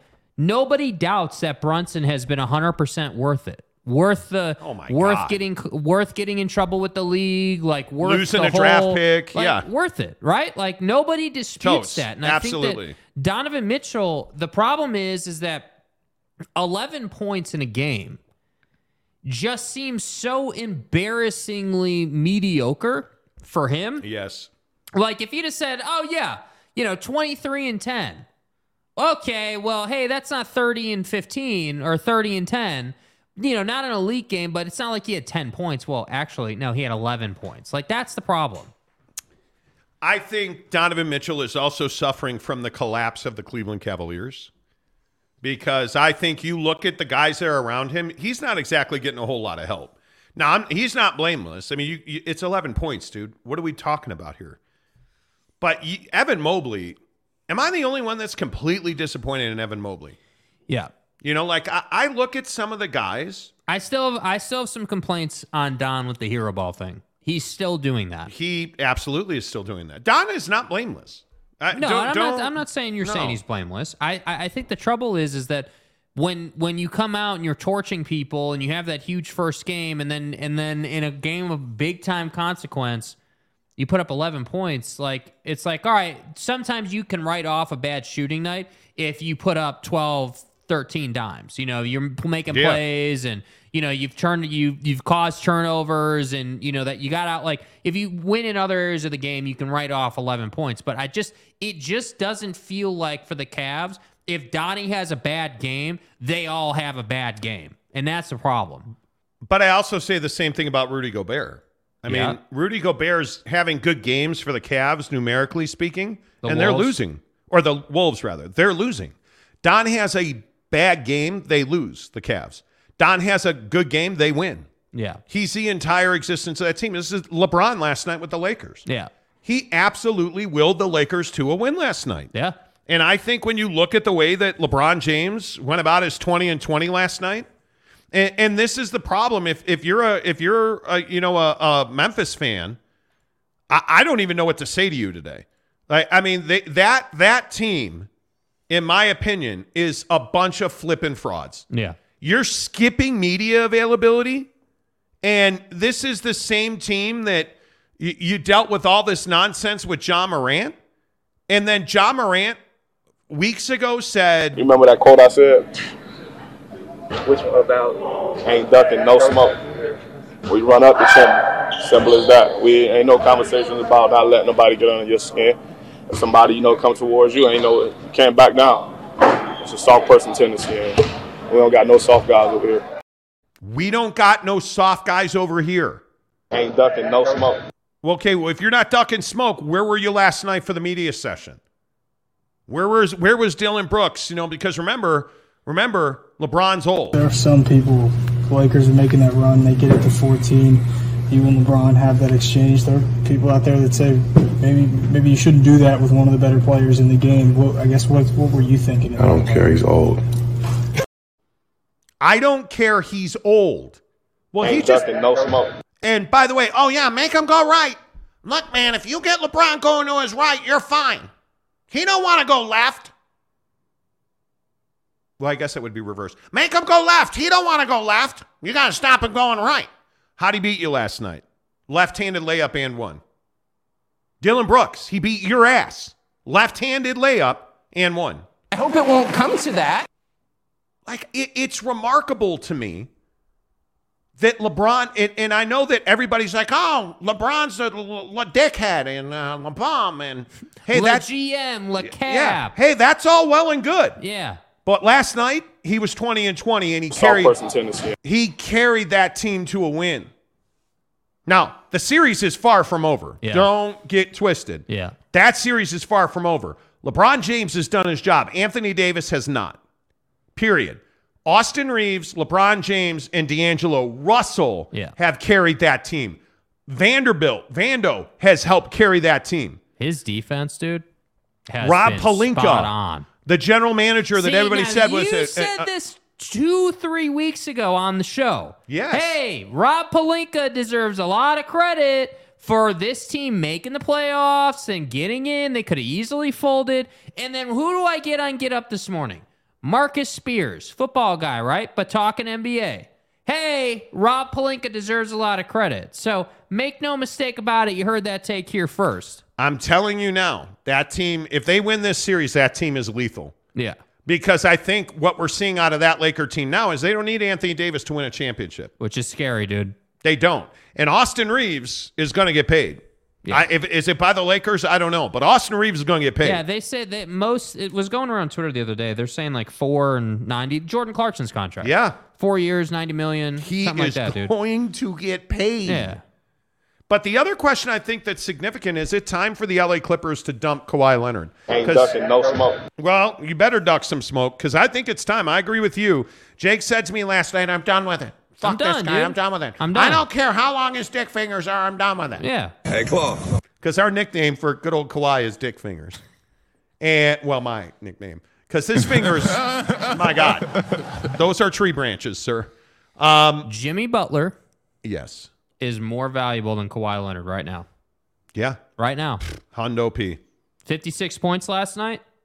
That was an unbelievable performance. And you know what the worst part about this injury for Kawhi is? He had finally gotten back to being that dude. Yeah. Finally. But now what happens? He can't stay healthy. Nope. And, he's weak in the knees, bro. Whatever, dude. Whatever. The problem is the first time your team asks you to play real heavy minutes, you crack. So that's why I say, like, hey, I don't have any doubts. Guy's a champion. Guy's a winner. Guy, like... When he's healthy, you want him. Yeah, you want him, no doubt. I mean, I have no problem even going as far as to say he can stop Kevin Durant when he's 100% healthy. He showed that. And I think the problem is he's just never healthy. And so to me, it's like, all right, yeah, I would rather have Jimmy Butler. I would rather have Kevin Durant. I would rather have LeBron right now. Yes. You would. Yeah, 100%, all day. There's not many guys that I would say that about, but right now, Kawhi Leonard... I don't know how you invest in him. I mean, for the money that he's pulling down, him and PG, yeah, they just don't play a lot of games together. And by the way, it needs to be said, Kawhi earned the contract he's on. He did earn it. Oh, sure, because he won a championship in Toronto. Yeah, that's how he got paid. The deal here he's on. Yeah, there's no question about that. But I will again say, of all the shocking things in the world, all of a sudden Russell Westbrook is an integral part of what they're doing, and it's nice to see. I think he actually has gotten a bad rap this year. And I think you look at the way that they've played. Now, they've lost 3 straight to Phoenix. Right. Sex machine Devin Booker's gone crazy. Man, they put up a hell of a fight, though.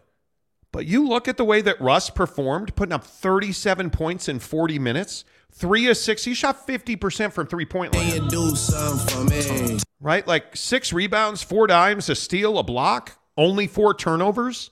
That's some pretty... daggum good basketball out of him. Mm-hmm. Daggum good. It's sad. In my opinion, it's what's going on in LA. And this is why I hope Oklahoma City builds a program. Because I think Oklahoma City has the... Huh? A program? A program. Program. I hope that Oklahoma City really builds a program and keeps those guys together and tries to build... Yeah. Because I think that's what you need. You cannot continue to buy damaged goods. And I think a lot of times that's what happens. Is Dame damaged goods? Yes, he is. Yes, he is. But I look at OKC and I say, hey, you go out and take a run at Dame? I mean, for a year or two? Why not? Adrian Street says Clippers need to blow it up. Agreed. Kurt Meyer says, I hope the Lakers get beat on the last shot of the last second of Game 7. Wow. Anger. Sorry if you're offended by that. Kurt, I think a lot of people are with you. Tell me how you really feel. Mark Cly? Vando is the man. It'd be neat to see him stay with the Jazz. Well, Buddy's making himself a lot of money in this series, too. Oh, my God. Him and Austin Reeves. Gary, fraud injury. But for what purpose, though, Gary? And I thought about this. Because a lot of people have said that about Kawhi over the years, even in San Antonio when he sat out all those games and it was him and Popovich. I think he forced his way out of San Antonio. Okay. I think we can all agree on that. We could, but what's the incentive now? What? Do you know the failure that the Clippers are going to be if they don't win a championship with PG and Kawhi? I mean, and don't forget they're building a brand new arena. I want to say they go into it next year. Actually, yeah. Do you understand the money that they have put out, that Steve Ballmer has put into that team, and the failure that you are about to become? It's real. I mean, it is real. And you look at Blake Griffin and Chris Paul, failure. Kawhi and PG, nothing. They are a failure now. Like, it's crazy. The value of Russell Westbrook has skyrocketed through this series, and. We've talked about this, and you're famous for saying this because it's the only intelligent thing I think you've ever said on this show. I mean, it may be. Dudes get paid in the playoffs. Yep. Guys make their contracts in the playoffs. Yep. Adrian Street, they're paying for a bunch of injury-prone players. I don't disagree. Saul Goodman says Kawhi, Kawhy. But I also think we need to give PG a bit of credit here. I mean, PG's injuries have been a little different. Like, that knee injury was... Yeah, like there was nothing. He was playing his ass off. He was carrying them, like everything you would want. And it's just an unfortunate bad luck thing. The problem for me when you compare PG and Kawhi is PG feels like a good-hearted dude who everyone wants on their team, who wants to be out there and wants to work his ass off and do everything he can do. Kawhi feels like a guy who's real comfortable being in the gym 6 days a week and playing like 30 games a year. That's what Kawhi feels like to me. And I think he got into that after the championship. Once he won that championship, that was it. I feel like Kawhi was like, nope, I'm good. I'm a quiet guy. Just want to get my New Balance deal. Just want to make my money. And I respect that, by the way. I'm not the guy that says, hey, oh, he just wants to make money and he's not out for the city. Okay, well, I'm cool with people making money. Yeah. Like, be selfish. Like, we're not all NBA players. Go make your bread. Like, I'm cool with that. But at the same time, don't also tell me that you know, want to be this, you know, great player. Like, that's why I say I'm just over Kawhi right now. I want them to keep Paul George, and I want them to go and put someone with Paul George that he can rely on, that he can be like, all right, cool. I don't have to be the guy all the time. There's a second guy that can run with me in the starting five. Bring Russ off the bench. Hopefully he's the same guy next year, and you're in a good place. Jay Washington says, howdy, y'all. Saying what's up, as I am now able to watch the stream in double speed. We like it. Nice. Michael Peck, Stephen A. said Leonard is the worst superstar in the league. I felt like that was an average take, though. I it's bad business to be like, oh, well, Kawhi. Do you like Stephen A.? No, I don't. I'm not a fan. No. Is it his presentation or the things he says? A combination of both. More his presentation than the things he says, but he does say dumb things. I would agree. Jeremy Callahan, some people's bodies just have parts that won't cooperate. Victor Oladipo. Is that like ED treatment? Oh my God, Victor Oladipo. Did you guys see he tore his PCL again? Yeah. Back in college when I was playing basketball, I would have to ice my left knee constantly just to walk. Kawhi has some things like that. He does. Yeah. Unfortunately.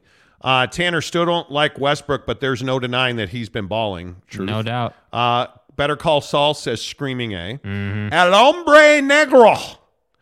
Paul George got paid. Russell Westbrook got paid. Everybody got paid. They did get paid. They got paid, yo.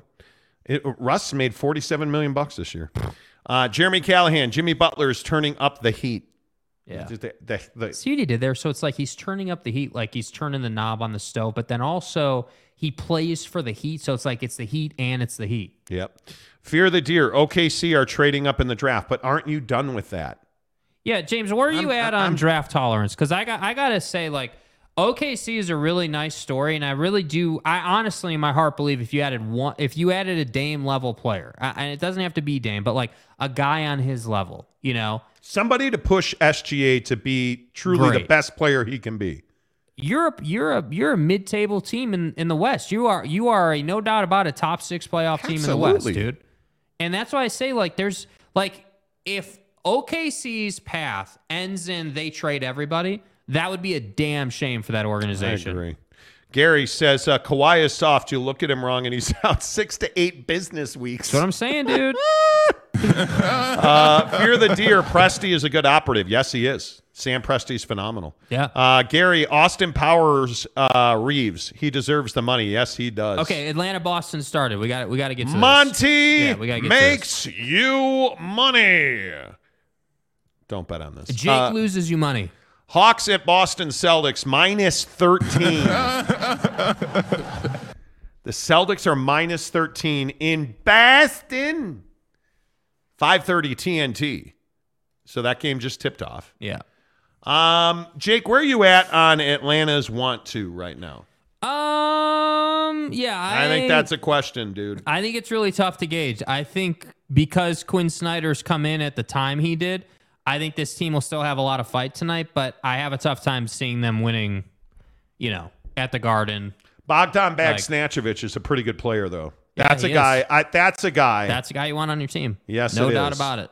Yes, it is, and he just blocked Marcus Smart's shot. The problem with that team is Trae Young. Pass. This DeJounte Murray situation. Suspended tonight, by the way. Yeah, so he's suspended tonight. He talks to the media today, basically says he wants refs to be held accountable. No, what he said was there was a history between the two of us, and I want officials held accountable. All right, great, but why did you make contact with him? Why did you physically assault the official? Because now they're saying it was a headbutt. So I don't know about a headbutt. Well, it was close. It was close. Close doesn't count. He bumped him with his chest. It was close. I mean, it was an ugly incident. Yeah, there's no doubt about that. I agree. Yeah. So my point, though, was that I would not be quickly moving on from DeJounte Murray. He had a moment. He got suspended. He's going to pay his dues. I just don't trust him. I don't trust him. I think the more I look at that team, you have to trade your bigs. You got to trade John Collins and Clint Capella because there's no point in paying those dudes that much cash. You got to pay him. and I'm not paying him, so trade him. Yeah. And I think you have to wonder who's got the lead right now, Trae Young or Quinn Snyder. Who's got the lead right now? Quinn Snyder. Got to be Quinn Snyder. It has to be, because I think. But what does that tell you? Yeah. It's going to be up to Quinn Snyder if Trae stays or goes. Yeah. And if it were me, I would keep trade DeJounte Murray, because I think DeJounte Murray's a malcontent. He was a malcontent in San Antonio, which is why they were so ready to move him. And now he's a malcontent in Atlanta. But what is Trae? I mean, Trae's the same guy. I think that Trae has been a pain in the ass. Yeah. But I also think Trae is a big game player, so he's going to get more leash. Well, that's fair. Yeah. I mean, what he did at the Garden a couple of years ago. The problem is that again, in nobody, it's a duos league. So saying, hey, Trae can't carry a team, okay, take it with a grain of salt. But Trae doesn't feel like a guy where you're like, yeah, you know, if we build a proper roster around him, he can be the centerpiece of a championship team. I think Trae Young can be a centerpiece of, you know, a second round playoff team. I do. But I think you need an alpha on that team for Trae to play with. Can you imagine Trae Young with the Clippers? Yeah, see? Exactly. That's what I'm talking about. I think that's the situation that he needs. Yeah. And I think he needs to be a place where you have, without a doubt, alpha dogs that are more important and have a louder voice than does a Trae Young. Plus 12.5. Minus 12.5 if you're Boston. Yeah. 231 is the number. I'm taking Atlanta to cover, and dude, 231 is a big number for these two teams. Yeah, the problem is that's 115 points. The problem is Atlanta is susceptible to getting blown out on the regular. They are. They're a team that likes to lose by 10 to 15. Well, and I also think they're a team that they go through these stretches where they're just terrible defensively. Yeah. And you can get to the rim on them, and that's what worries me, which is why I think this series is over. Mm-hmm. And I am taking Atlanta to I think Atlanta covers the 12.5. It's hard. I think Boston wins, Atlanta covers, and it goes under. Because I don't see this as like some 125 to 110 game. I don't see this as like a massive... No, I don't think Boston is going to score a ton of points, and I think this is going to be a 110-99, 110-100, 112-101. That's what this feels like. And 13.5 points is a massive number in this league. So, yeah, I'm going to take Atlanta to cover the 13.5. All right, I'll go with you on it. I agree. Over or under 233? I'll go under. Yeah. Yeah, I think that's a smart play. I mean, it's an elimination game. You got to figure Atlanta's going to break their balls the entire game. Like, you know, You would hope so. Yeah, I mean, you would expect that. Like, yeah. You would hope so. Yeah. Let's see. Kurt Peters. My grass is the greenest on the block. Get me a New Balance deal. No. Kelly Parks. Hello to all. Warriors out of the West. Trophy yellow smiling. Okay. I don't see any way. I don't know that the war. Well, De'Aaron Fox is going to play, by the way, with that finger. He's going to have a big night. I feel like this series is flipped. And what is that? I guess tomorrow they'll be back in Sac Town. I believe it's tomorrow. It is. Yeah. When tomorrow at 8, they'll be back in Sacramento. Yeah. And I think it's one of these things where I don't have any idea what to make of the Kings because they're so inexperienced. You felt like they were crushing souls, but now on the road, and I know this is going to sound like it's moronic and somebody was on some kind of terrible acid or hallucinogen when they made the line -1.5 for Golden State at Sacramento. Golden State's favored on the road, the worst road team in the NBA. Because I think, I agree with you. I think they made that line, though, because the series, what is the series? Again? 2-2. Yeah, it's 2-2, and Golden State knows they got it. Golden State knows they have to win this game. They have to, because if you lose this game, you have to come back to Sacramento for a Game 7, and that's not... I think you're looking at that Game 3 blowout, and you're saying, okay, well, De'Aaron's hurt now, and I think you're looking at a couple of games in Sacto. That Game 1 in Sacto was unbelievable. Yeah. Yeah. Now remember, Beam Team won both of the first two games. Golden State won the next two. I don't buy that the Steer and Fox injury is that problematic for him. Like guys have played through it regularly. Yeah, the jaw hand injury is a problem for him. I would agree with that. The Steer and Fox injury is not a problem for him. I would agree with that. He will be fine. I would agree with that. We'll make that pick in 30 seconds after we tell you about our good friends at Canyons Golf, the official golf course of the Monty Show right here in Park City, Utah. Canyons Golf is the official golf club of the Monty Show. Let's get out and golf together, guys. Like I've got thousands of dollars invested in PXG technology. Golf content coming to the channel, by the way. It is. Looking forward to that. Got to get the Scotty Cameron rolling. Darren Ingram, the best teaching pro in Utah. Can't wait for you to fix whatever this damn chicken wing problem I have is. Chicken wing. Because, some of us don't want to extend our own arms, but that's fine. I can't wait. Canyons Golf, the grounds are amazing. The fairways, the greens are lush. They are beautiful. Canyons Golf is where it's at. I'm telling you, we all got to get out there. We got to have a Monty Show golf event. Let's do it, and let's do it at Canyons Golf. And by the way, if you need an escape for you and your coworkers, get up to Park City at Canyons Golf. Take the guys out Tuesday afternoon. Darren will hook you up with a great tea time. It is just a lovely reward for your employees. And by the way, you need to market your company. Canyons Golf can do that for you as well, because all of their carts are well stocked with GPS technology that gets you around the course. You can advertise on their GPS system. Hi. Do all of that. Canyons Golf, by the way, you need a golf tournament. It's Vail Resorts. It's Park City Mountain Resort at Canyons Village is where Canyons Golf is. The hospitality, the restaurants, the professionals, the golf course. It's all there. Call Darren Ingram at Canyons Golf. Tell him you heard about it on the Monty Show. Let's see. Arlington Bear says, bro, it's the golf invite stands. Yeah, let's go. Yeah, we're getting there, dude. I have to say, two seconds, then we're back to NBA. The absolute difference of hitting PXG versus a budget club is incredible. Stop. I mean, I'm talking about night and day difference. Yeah. I think PXG is amazing. Kurt Meyer says, take the money. Boston closes out Atlanta. Jose says, Atlanta covers in the under. Has to be. Kurt Peters, my Nuggets break my heart every time I pray this is the year. Ooh. Yeah, keep praying. Well, I think you're going to close out the hapless Timberwolves tonight. I mean, that game's in Denver. That's another game that's got a very difficult number, Kurt Peters. Let's talk about this game. I think this is one of the toughest games to pick. Minnesota Timberwolves at the Denver Nuggets. Yeah. Minus 10. Ant and the Timberwolves are 10-point dogs. Yep. 220.5, 7 o'clock NBA TV. I have no idea what to do with this line because there's a chance that the Nuggets will win by 20. Yeah. And there's a chance that Denver's going back to Minneapolis. I don't know what to make of this. Yeah, my pick is going to be that Denver covers that number. Wow, really? Yeah. Denver's going to cover that number. I think Denver's built to play big games. They're just not a championship team, in my opinion. They don't have the right mix, but they have the right mix to play big games and win big games. Man. So to me, I look at it and I say, okay, this is a game. You're going to close this out at home. You're going to win this game by 15 points. I do think the game will go over because I think Minnesota's going to lose fight in the second half.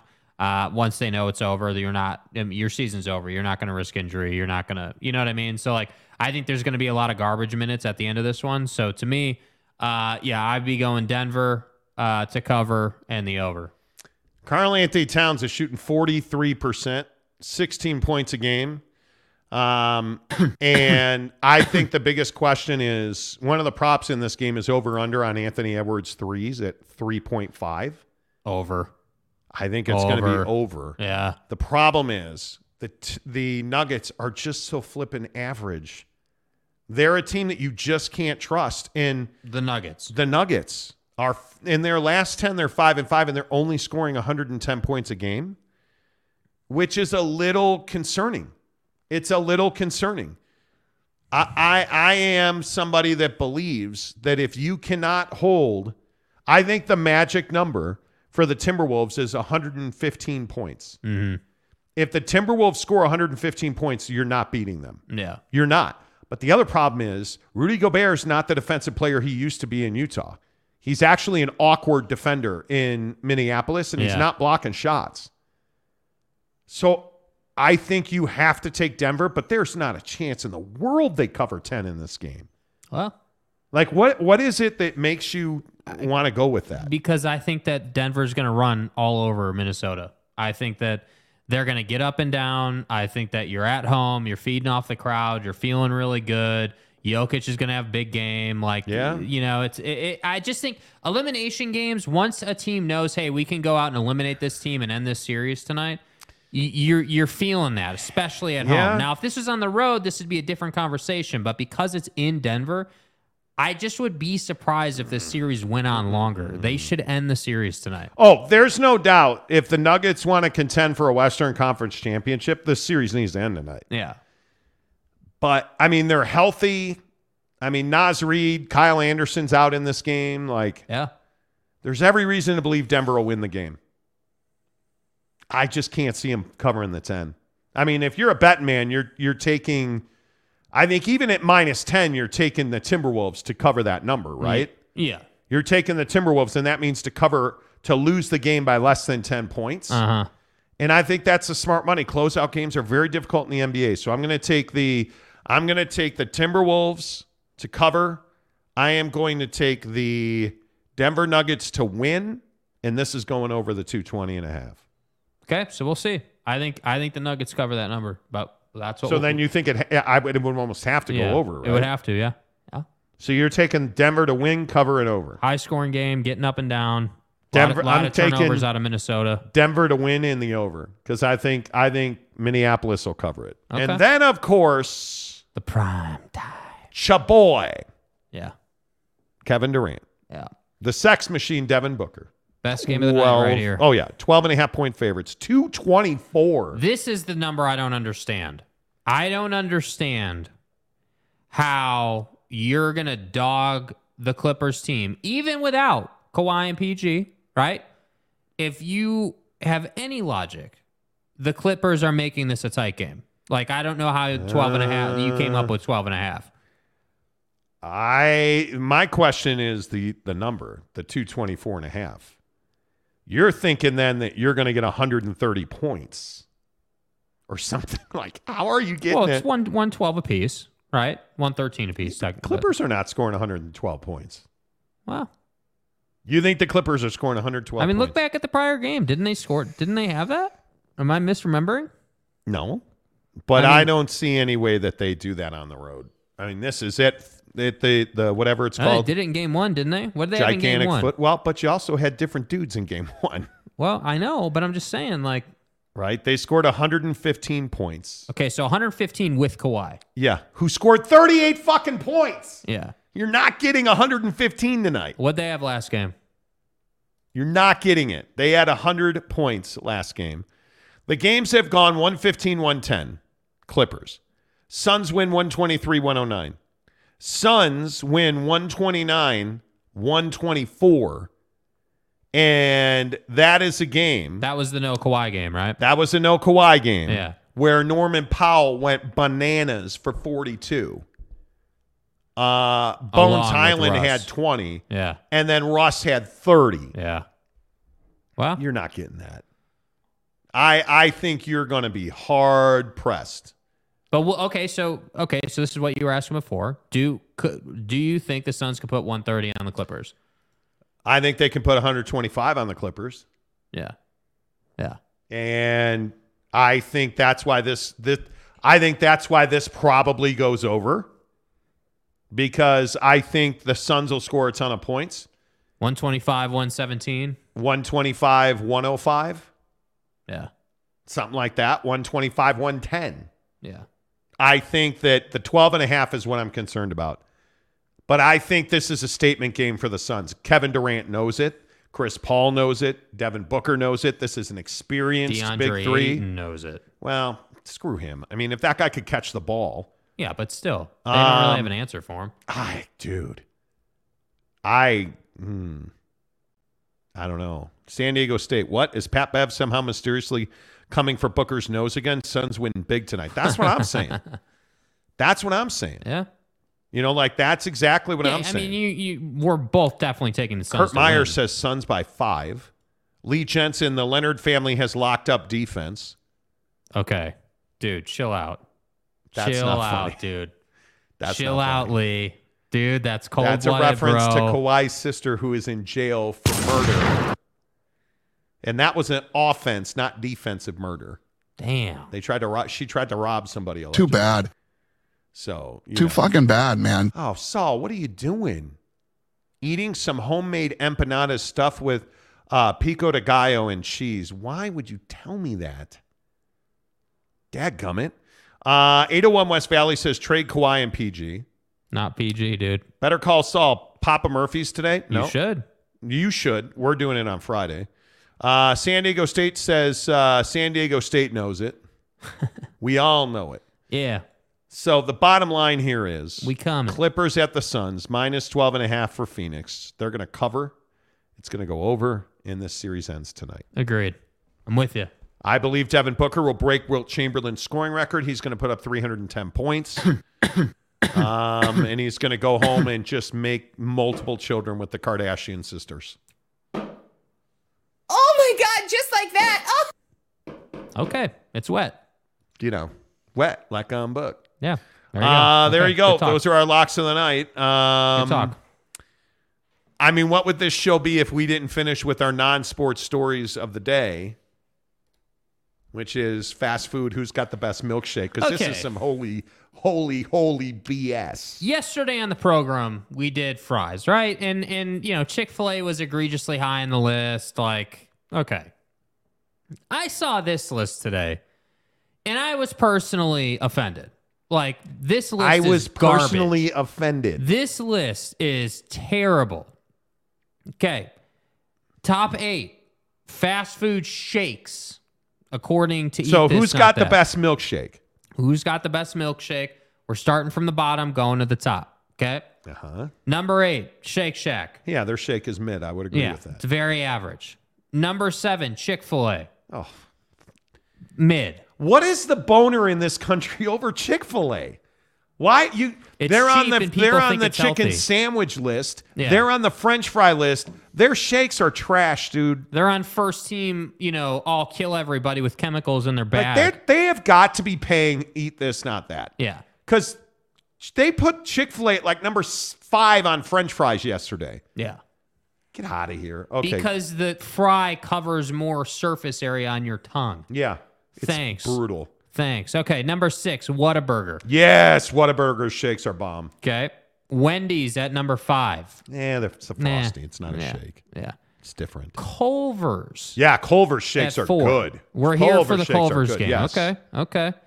Number 3, Dairy Queen. This is where blizzards. I start to have issues because Dairy Queen, you go there for blizzards. Yeah, you go this there is for a shake joint. Yeah, I'm not going there for a burger. Yes, some of you dorks go there and get hot dog and crinkle cuts, please. Yeah. Okay, so Dairy Queen's at number 3. Mm-hmm. Sonic is number 2. Number 2? Yeah. I haven't had a Sonic shake in like 10 years. But what do you know Sonic for? Their shakes. Their shakes. Right? They have food, but you know them for their shakes. So when I saw this, I was like, what are you talking about? I don't know who number 1 is, but I hope it's not a shake joint.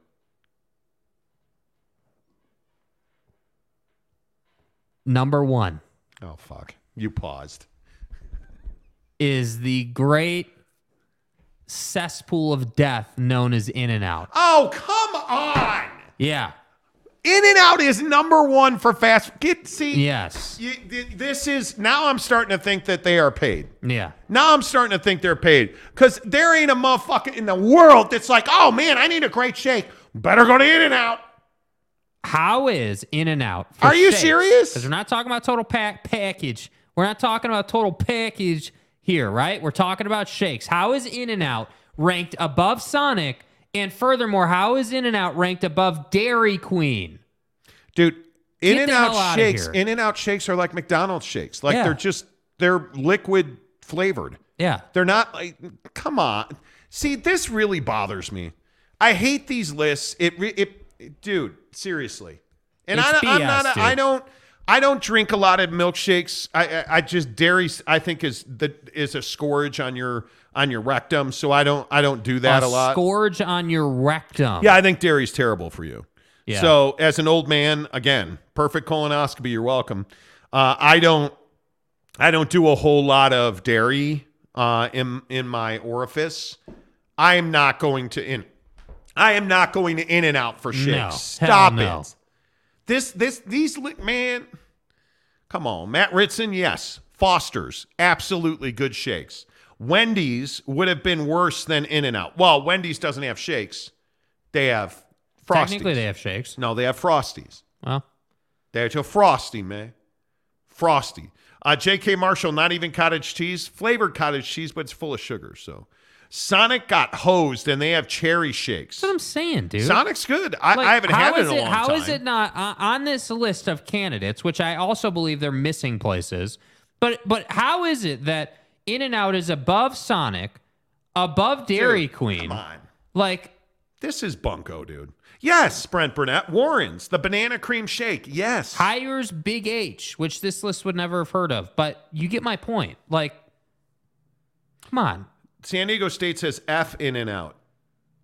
See what I did there? I don't see what you did there. So he's saying that's a sexual reference. So like he's saying F In-N-Out, like Pound Town. Okay. I mean, stay hard. Right, listen. You know, I mean, I understand what you did there, dude. Oh, Arctic Circle. Arctic Circle in the comments. Yes, sir, Greg Hawkins. Mark Hales, everything about In-N-Out is nasty. It is. Saying, yes, it is. So casual. Arlington Bears, not one of those brings my boys to the yard. They don't. That's what I'm right. saying. That's dude. Exactly right, Chris. Thank you. What is, in your town, wherever you live, what is the best shake place? Like where can you get the goat? Where can you get the goods? Because I'm saying in Salt Lake, you know, Hires Big H has to be there. Yeah. Nielsen's in South Jordan. Mm-hmm. Really good shake. Warren's is a really good shake. JCW's is a pretty good shake. Dude, JCW's is bomb. It's good. I think if I'm going shake game. Oh my God, the Super Chicks. Oh, well, yeah. Super Chicks has amazing. And they use shakes. Custard, dude. Yeah, I think if it's me, I'm going to Hires. Yeah, me too. I would agree with that. I think if you're looking for a drive-through place... In Salt Lake City, it's Hires. Drive-through place, it's probably DQ. Ooh, I've been to the Burger Bar. Yes, Burger Bar in Patrick Waugh, which is actually Roy, which is different than Hooper, which is not Hooper. Jet Wayman says Iceberg. Yes. Grater's Ice Cream in Cincinnati. Okay. There you go. Okay. Steak and Shake isn't bad either, by the way, nationally. Shakedown 2023 on the Monty Show, Jeremy said. That's what I'm saying. This list is trash. That's what I'm saying, man. I'm honestly a big fan of both Chick-fil-A and In-N-Out, but neither of them deserve to be on that list. McKinley, that's what I'm saying. For fast food, I understand it, but dude, you're making a list of freaking... Hey, when are we getting more cookies from you, man? Yeah. Come on, man. Bribe me with cookies. You know where the studio is. Oh, McKinley Cutler's cookies are... Dude, the bakery. We knocked down that box in a day. That was amazing. Thoughts on the chocolate shake at Portillo's? I'm not a fan. I don't think I've ever had it. Oh, you have. Have I? Yeah. We did with the great Napa Mike in Phoenix. Okay. We did the strawberry shake at Portillo's is legit. That's what I remember, the strawberry shake. I don't remember the chocolate one. But this is a life question, though. You strawberry or chocolate? Oh, I'm strawberry all day. All day. No doubt about it. McKinley Cutler, the Cookie King, says, my favorite in Davis County, Utah is Pace's. Their food is trash, but love their frozen treats. That's a hell of a... Hey, stay honest, bro. That's a hell of an endorsement. San Diego State says, Highway 12 Diner in Rio Vista, California. Nice. See, and I'm a big fan of the diner experience. Ooh. Five Guys. Five Guys make some milkshakes, yo. They do. Jeremy Callahan says Lincoln Hawk. I have no idea what that means. I thought Hires went out of business. Those were good shakes back in the day. No. Oh, no. They're in business, dude. Mark, who owns Hires, is actually serving a mission. Like, he's in some, like, foreign land. Like, that's my guy. I thought it was Peru, wasn't it? I can't remember where Mark went to. Yeah. But that's my guy. That dude has supported this show like way back to 1320 KFan. The sports leader. You know, nah, Brent, Shake Shack is mid, dude. Yeah. Shake Shack is mid. Better Call Saul says Sonic Slushies is bomb during happy hour. I get a Route 44. I have never had a Sonic Slushie. Yeah. What happened there, dude? My mic's a little loose here. You gotta fix that. Yeah. See, but Ritson, I'm telling you, the Five Guys comment. But there are only good shakes because the burger is so good. Yeah. Like, whoa, what happened here? What'd you say? Wait, and now I lost. Oh, yes. Peach City. Yes. Brigham. Yeah. Especially in peach season. Yes. Sean Bradley has a Shake Shack? I did not know. Is that true? I don't know. Matt Ritson, Wendy's classic chocolate frosty. It's tough to beat. And why they keep screwing with it, I don't know. Brady Cook says you guys should make your own list. We should, Brady. Yeah. We should. Absolutely, we should. Come to the Truck Stop Conference and eat at Brahms. They have the best shake, Brandon Unruh says. Is that it? Like, you know, no, I'm not going to name truck stops. McKinley Cutler says that he will provide us cookies if I provide him the address to the studio. Well, sir. So, unlike James Knight, he is willing to, you know. Unlike James Knight. Do we want to talk about Joe Biden running for president? I don't want to piss everyone off. That's the problem. I think it's a great conversation, but everyone gets all pissy. Why do we get all pissy over politics? Like, why do we have to lose? Like, yesterday we lose, like, 10 subs because people are like, this is a sports show. Don't talk politics. And it's like, dude, like, why are we so upset, dude? Why does Joe Biden, why can't he just, like, go to the retirement home? No, what you mean to say is just get your ass in bed. We're done with you. Get the hell on. I don't know that I've ever been this. The word is disenfranchised. Yeah. I don't think I have ever been this disenfranchised with politics in my entire life. And can we not get all pissy in the comments section over this? Like, I literally just wanted to talk about, like, as a millennial, I wish that there was, I don't really, to be honest with you, I don't give a damn about, like, Republican or Democrat. I literally don't care. Like I would Which is love, so odd to me. I would love to just have someone who stood for something reasonable, because I'm a big believer that politicians, there's always a million things you don't like, but you're really voting for them because there's like one major thing you do like. You vote for the guy that you can tolerate his bullshit. You're voting for the guy who's like it. The problem is, like, pick the dude on the Republican side. Donald Trump, Ron DeSantis, who's probably not going to run, but whoever Nikki Haley, like, pick whoever you want. What do they know about my life? And what I actually need as a small business owner who's grinding, what do they know about my life? Like, I just don't feel like they do. And then you're like, oh yeah, Joe Biden. All right. What the fuck? Like, what does that guy have any idea what I need? Like, Joe Biden has no way to relate to me. I'm 50 years old and he's too old to relate to me, let alone a millennial or a Gen Xer or, like, what are we talking? Like,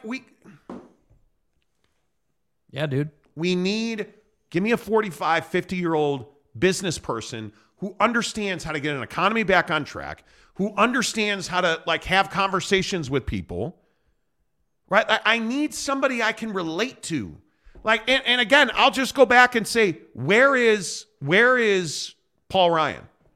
Where are the young leaders in this country? Man. Okay, that's it. They're probably in the truck stop conference, honestly. Probably. Gary says, got a dip. See y'all tomorrow. See you, Gary. Yeah, we do too. Jeremy Callahan, I'm with Jake. I hate the polarized side so much. You know, like Ken Williams, who watches this show, lighting me up today because I said that Tucker Carlson, the thing with Tucker Carlson getting fired, it has nothing to do with what he believes. The issue with Tucker Carlson is he was the poster child for the Dominion lawsuit, right? And now we know that there's two other pending lawsuits we didn't know about. And now there's three more on deck against Tucker Carlson and his producer. Yeah. You can't employ those people and pay them $20 to $35 million a year. Yeah. I don't care if you're Democrat, Republican, centrist, moderate, don't care. Like, you can't employ that guy. Look at what Tanner said right there. Tanner's comment, where's Mitt Romney? Now, where's Mitt Romney? I'm not the biggest Mitt Romney guy, but what I will say in agreement with Tanner is Mitt Romney's an improvement over Ron DeSantis.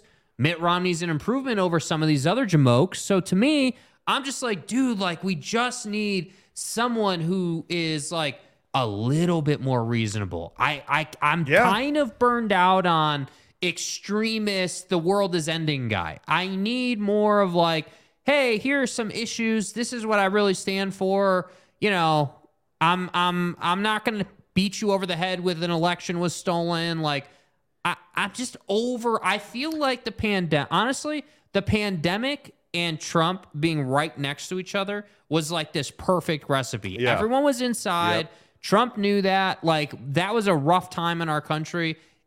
No matter what way you spin it, we just weren't healthy emotionally. We need somebody. And the problem with Mitt Romney is he's a retread. Yeah, he is. We need somebody that we as a country can get behind. Yeah. But we've become so polarized that we can't. The problem is now this is filtered down through the Senate races and the congressional races. And now it's to governors and state reps and mayors and council people. And we're polarized locally because I don't know why. I live in South Jordan. Dude, let's talk about sewers or road. How about you fill potholes in South Jordan? Let me talk to the mayor about that. But we can't do that because it's ridiculous to me. It's ridiculous that Mayor Mendenhall won't come on this show. She just won't do it because you don't trust the media anymore. Like, we've just let politics degrade people. Yeah. And, you know, we talk about Tucker Carlson and look at Don Lemon. What a fraud and an embarrassment Don Lemon is, right? And it's like, what does Don Lemon and Tucker Carlson have in common? Nothing. Well, they treat people like shit, so they both got fired for it. Yeah, and they sow doubt. And it had nothing to do with Democrat or Republican. They're just bad people. Yeah. But we want to make it Democrat, Republican. You stick to politics. You stick to... I'm not sticking to anything. I think Brent's comment right there about the media is interesting. Because I think it does. There is... So I am with you a little bit, Brent, that the media bears responsibility for some of the issues in our country. I agree with that. I don't agree that the media has torn the country to the ground and the world's on fire. That's what I struggle with, is that it's like... We can have a conversation about, hey, the media has responsibility without going to the media is like torching specific people. And, you know, like I heard from probably 5 to 10 people yesterday in my social feeds and, you know, and talking to people in DMs like, oh, Tucker is a truth teller and the media is tearing him down. And it's like, no, dude, that's actually not what's happening. I agree Fox and CNN and everybody else on the list has an agenda to push, which we've said repeatedly on this show. So you should get your news from everywhere. You should. It's just a healthy practice. Opinion. Exactly. And then just form your opinion. But the thing with Tucker is nobody's tearing him down. His producer quite literally tore him down. Yes. Because this guy, go and read about the lawsuits that are pending against Tucker Carlson, dude. The allegations on their own. They are gnar. Like the anti-Semitic stuff, like insulting a guy every day because he went to a Jewish deli because he's Jewish and got Jewish homemade Jewish bread. And they started calling him like, hey, all these dudes. So let me get this right. Somebody wanted to support a local business, so you're going to tear them down. And let's take the Jew portion out. A Jewish person supporting a Jewish bakery and a Jewish deli? What's wrong with that? Nothing. And this guy, and Tucker didn't stop it. And, you know, Chris Karn says, where's your other comment go? I'm a local politician and we are nonpartisan. Republican or Democrat don't care when you need sewer lines in the ground. That's what I'm saying, dude. Like, it doesn't matter at the local level. Like you do see some effects at the local level from federal government, but stuff like that, Ron DeSantis doesn't give a damn if I have a pothole in my road. Like, it doesn't. It's just not. That's not how it works. Yeah, it's frustrating to me. We need new leadership.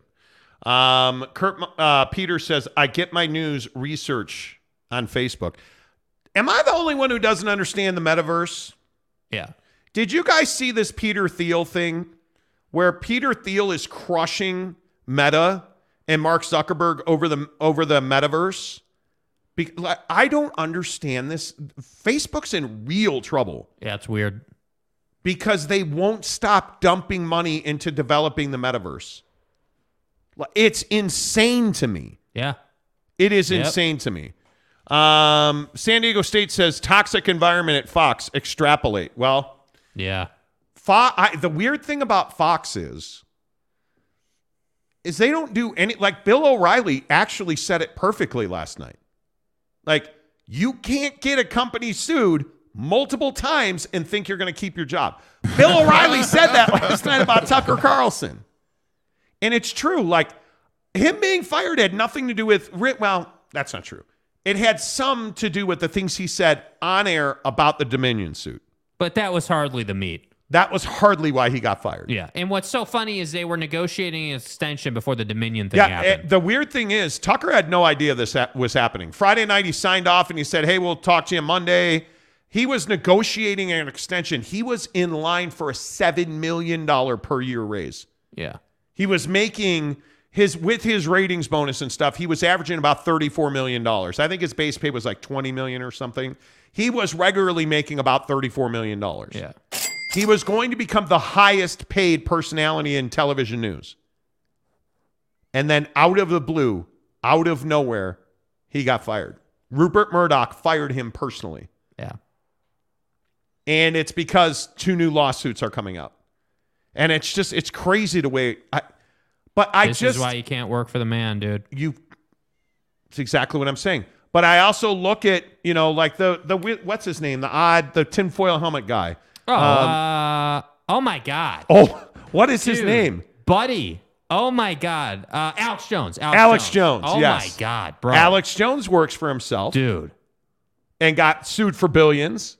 Because what did he do? He slandered people and said stupid stuff. Infowars.com. You look at Glenn Beck. Who might be, and Glenn joked about it on a show yesterday while I was watching. I happened to catch him live talking about Tucker. And Glenn Beck was like, yeah, Tucker, come on over, dude. Let's become formidable together. Infowars.com. And thank you, Infowars.com. And then it came out that there were these 3 more lawsuits against Tucker Carlson on deck. And I just think right now he's a little toxic. Damaged goods. I think the hard part is... Where do you go to be entertained on news now? But again, right there, that's the problem, isn't it? News should not be entertaining. But you have to like the people that you're getting the news from. And I think it's funny that all these people are like, oh, I'm unsubscribing from Fox. Okay, well, that's cool, but they didn't fire him to silence him. They fired him because... Yeah, it's bad for business. he's getting sued. Yeah. It's crazy. It's crazy. It just doesn't, you know. Ryan Fair.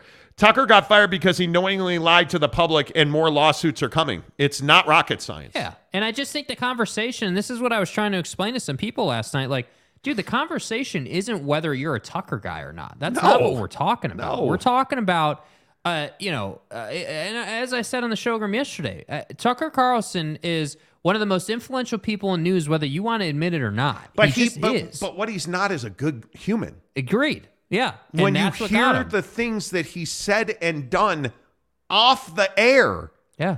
He's not. He treats women terribly. You're a douche. Apparently, allegedly, he treats women terribly. He treats minorities terribly. They're claiming he allowed an environment that was just heinous, and Fox supported that environment. Like, these lawsuits are just... I don't know how the Murdoch empire survives. Oh, they'll be fine. Yeah, they'll figure it out. Jeremy Callahan says, nail on the head, news should not be entertainment. That's what I'm saying, dude. Like I don't disagree that it helps if you like the person giving you the news, but shouldn't news just be like a dry-ass ledger of the things that happened today? Yeah. Isn't that what news should be? Yes.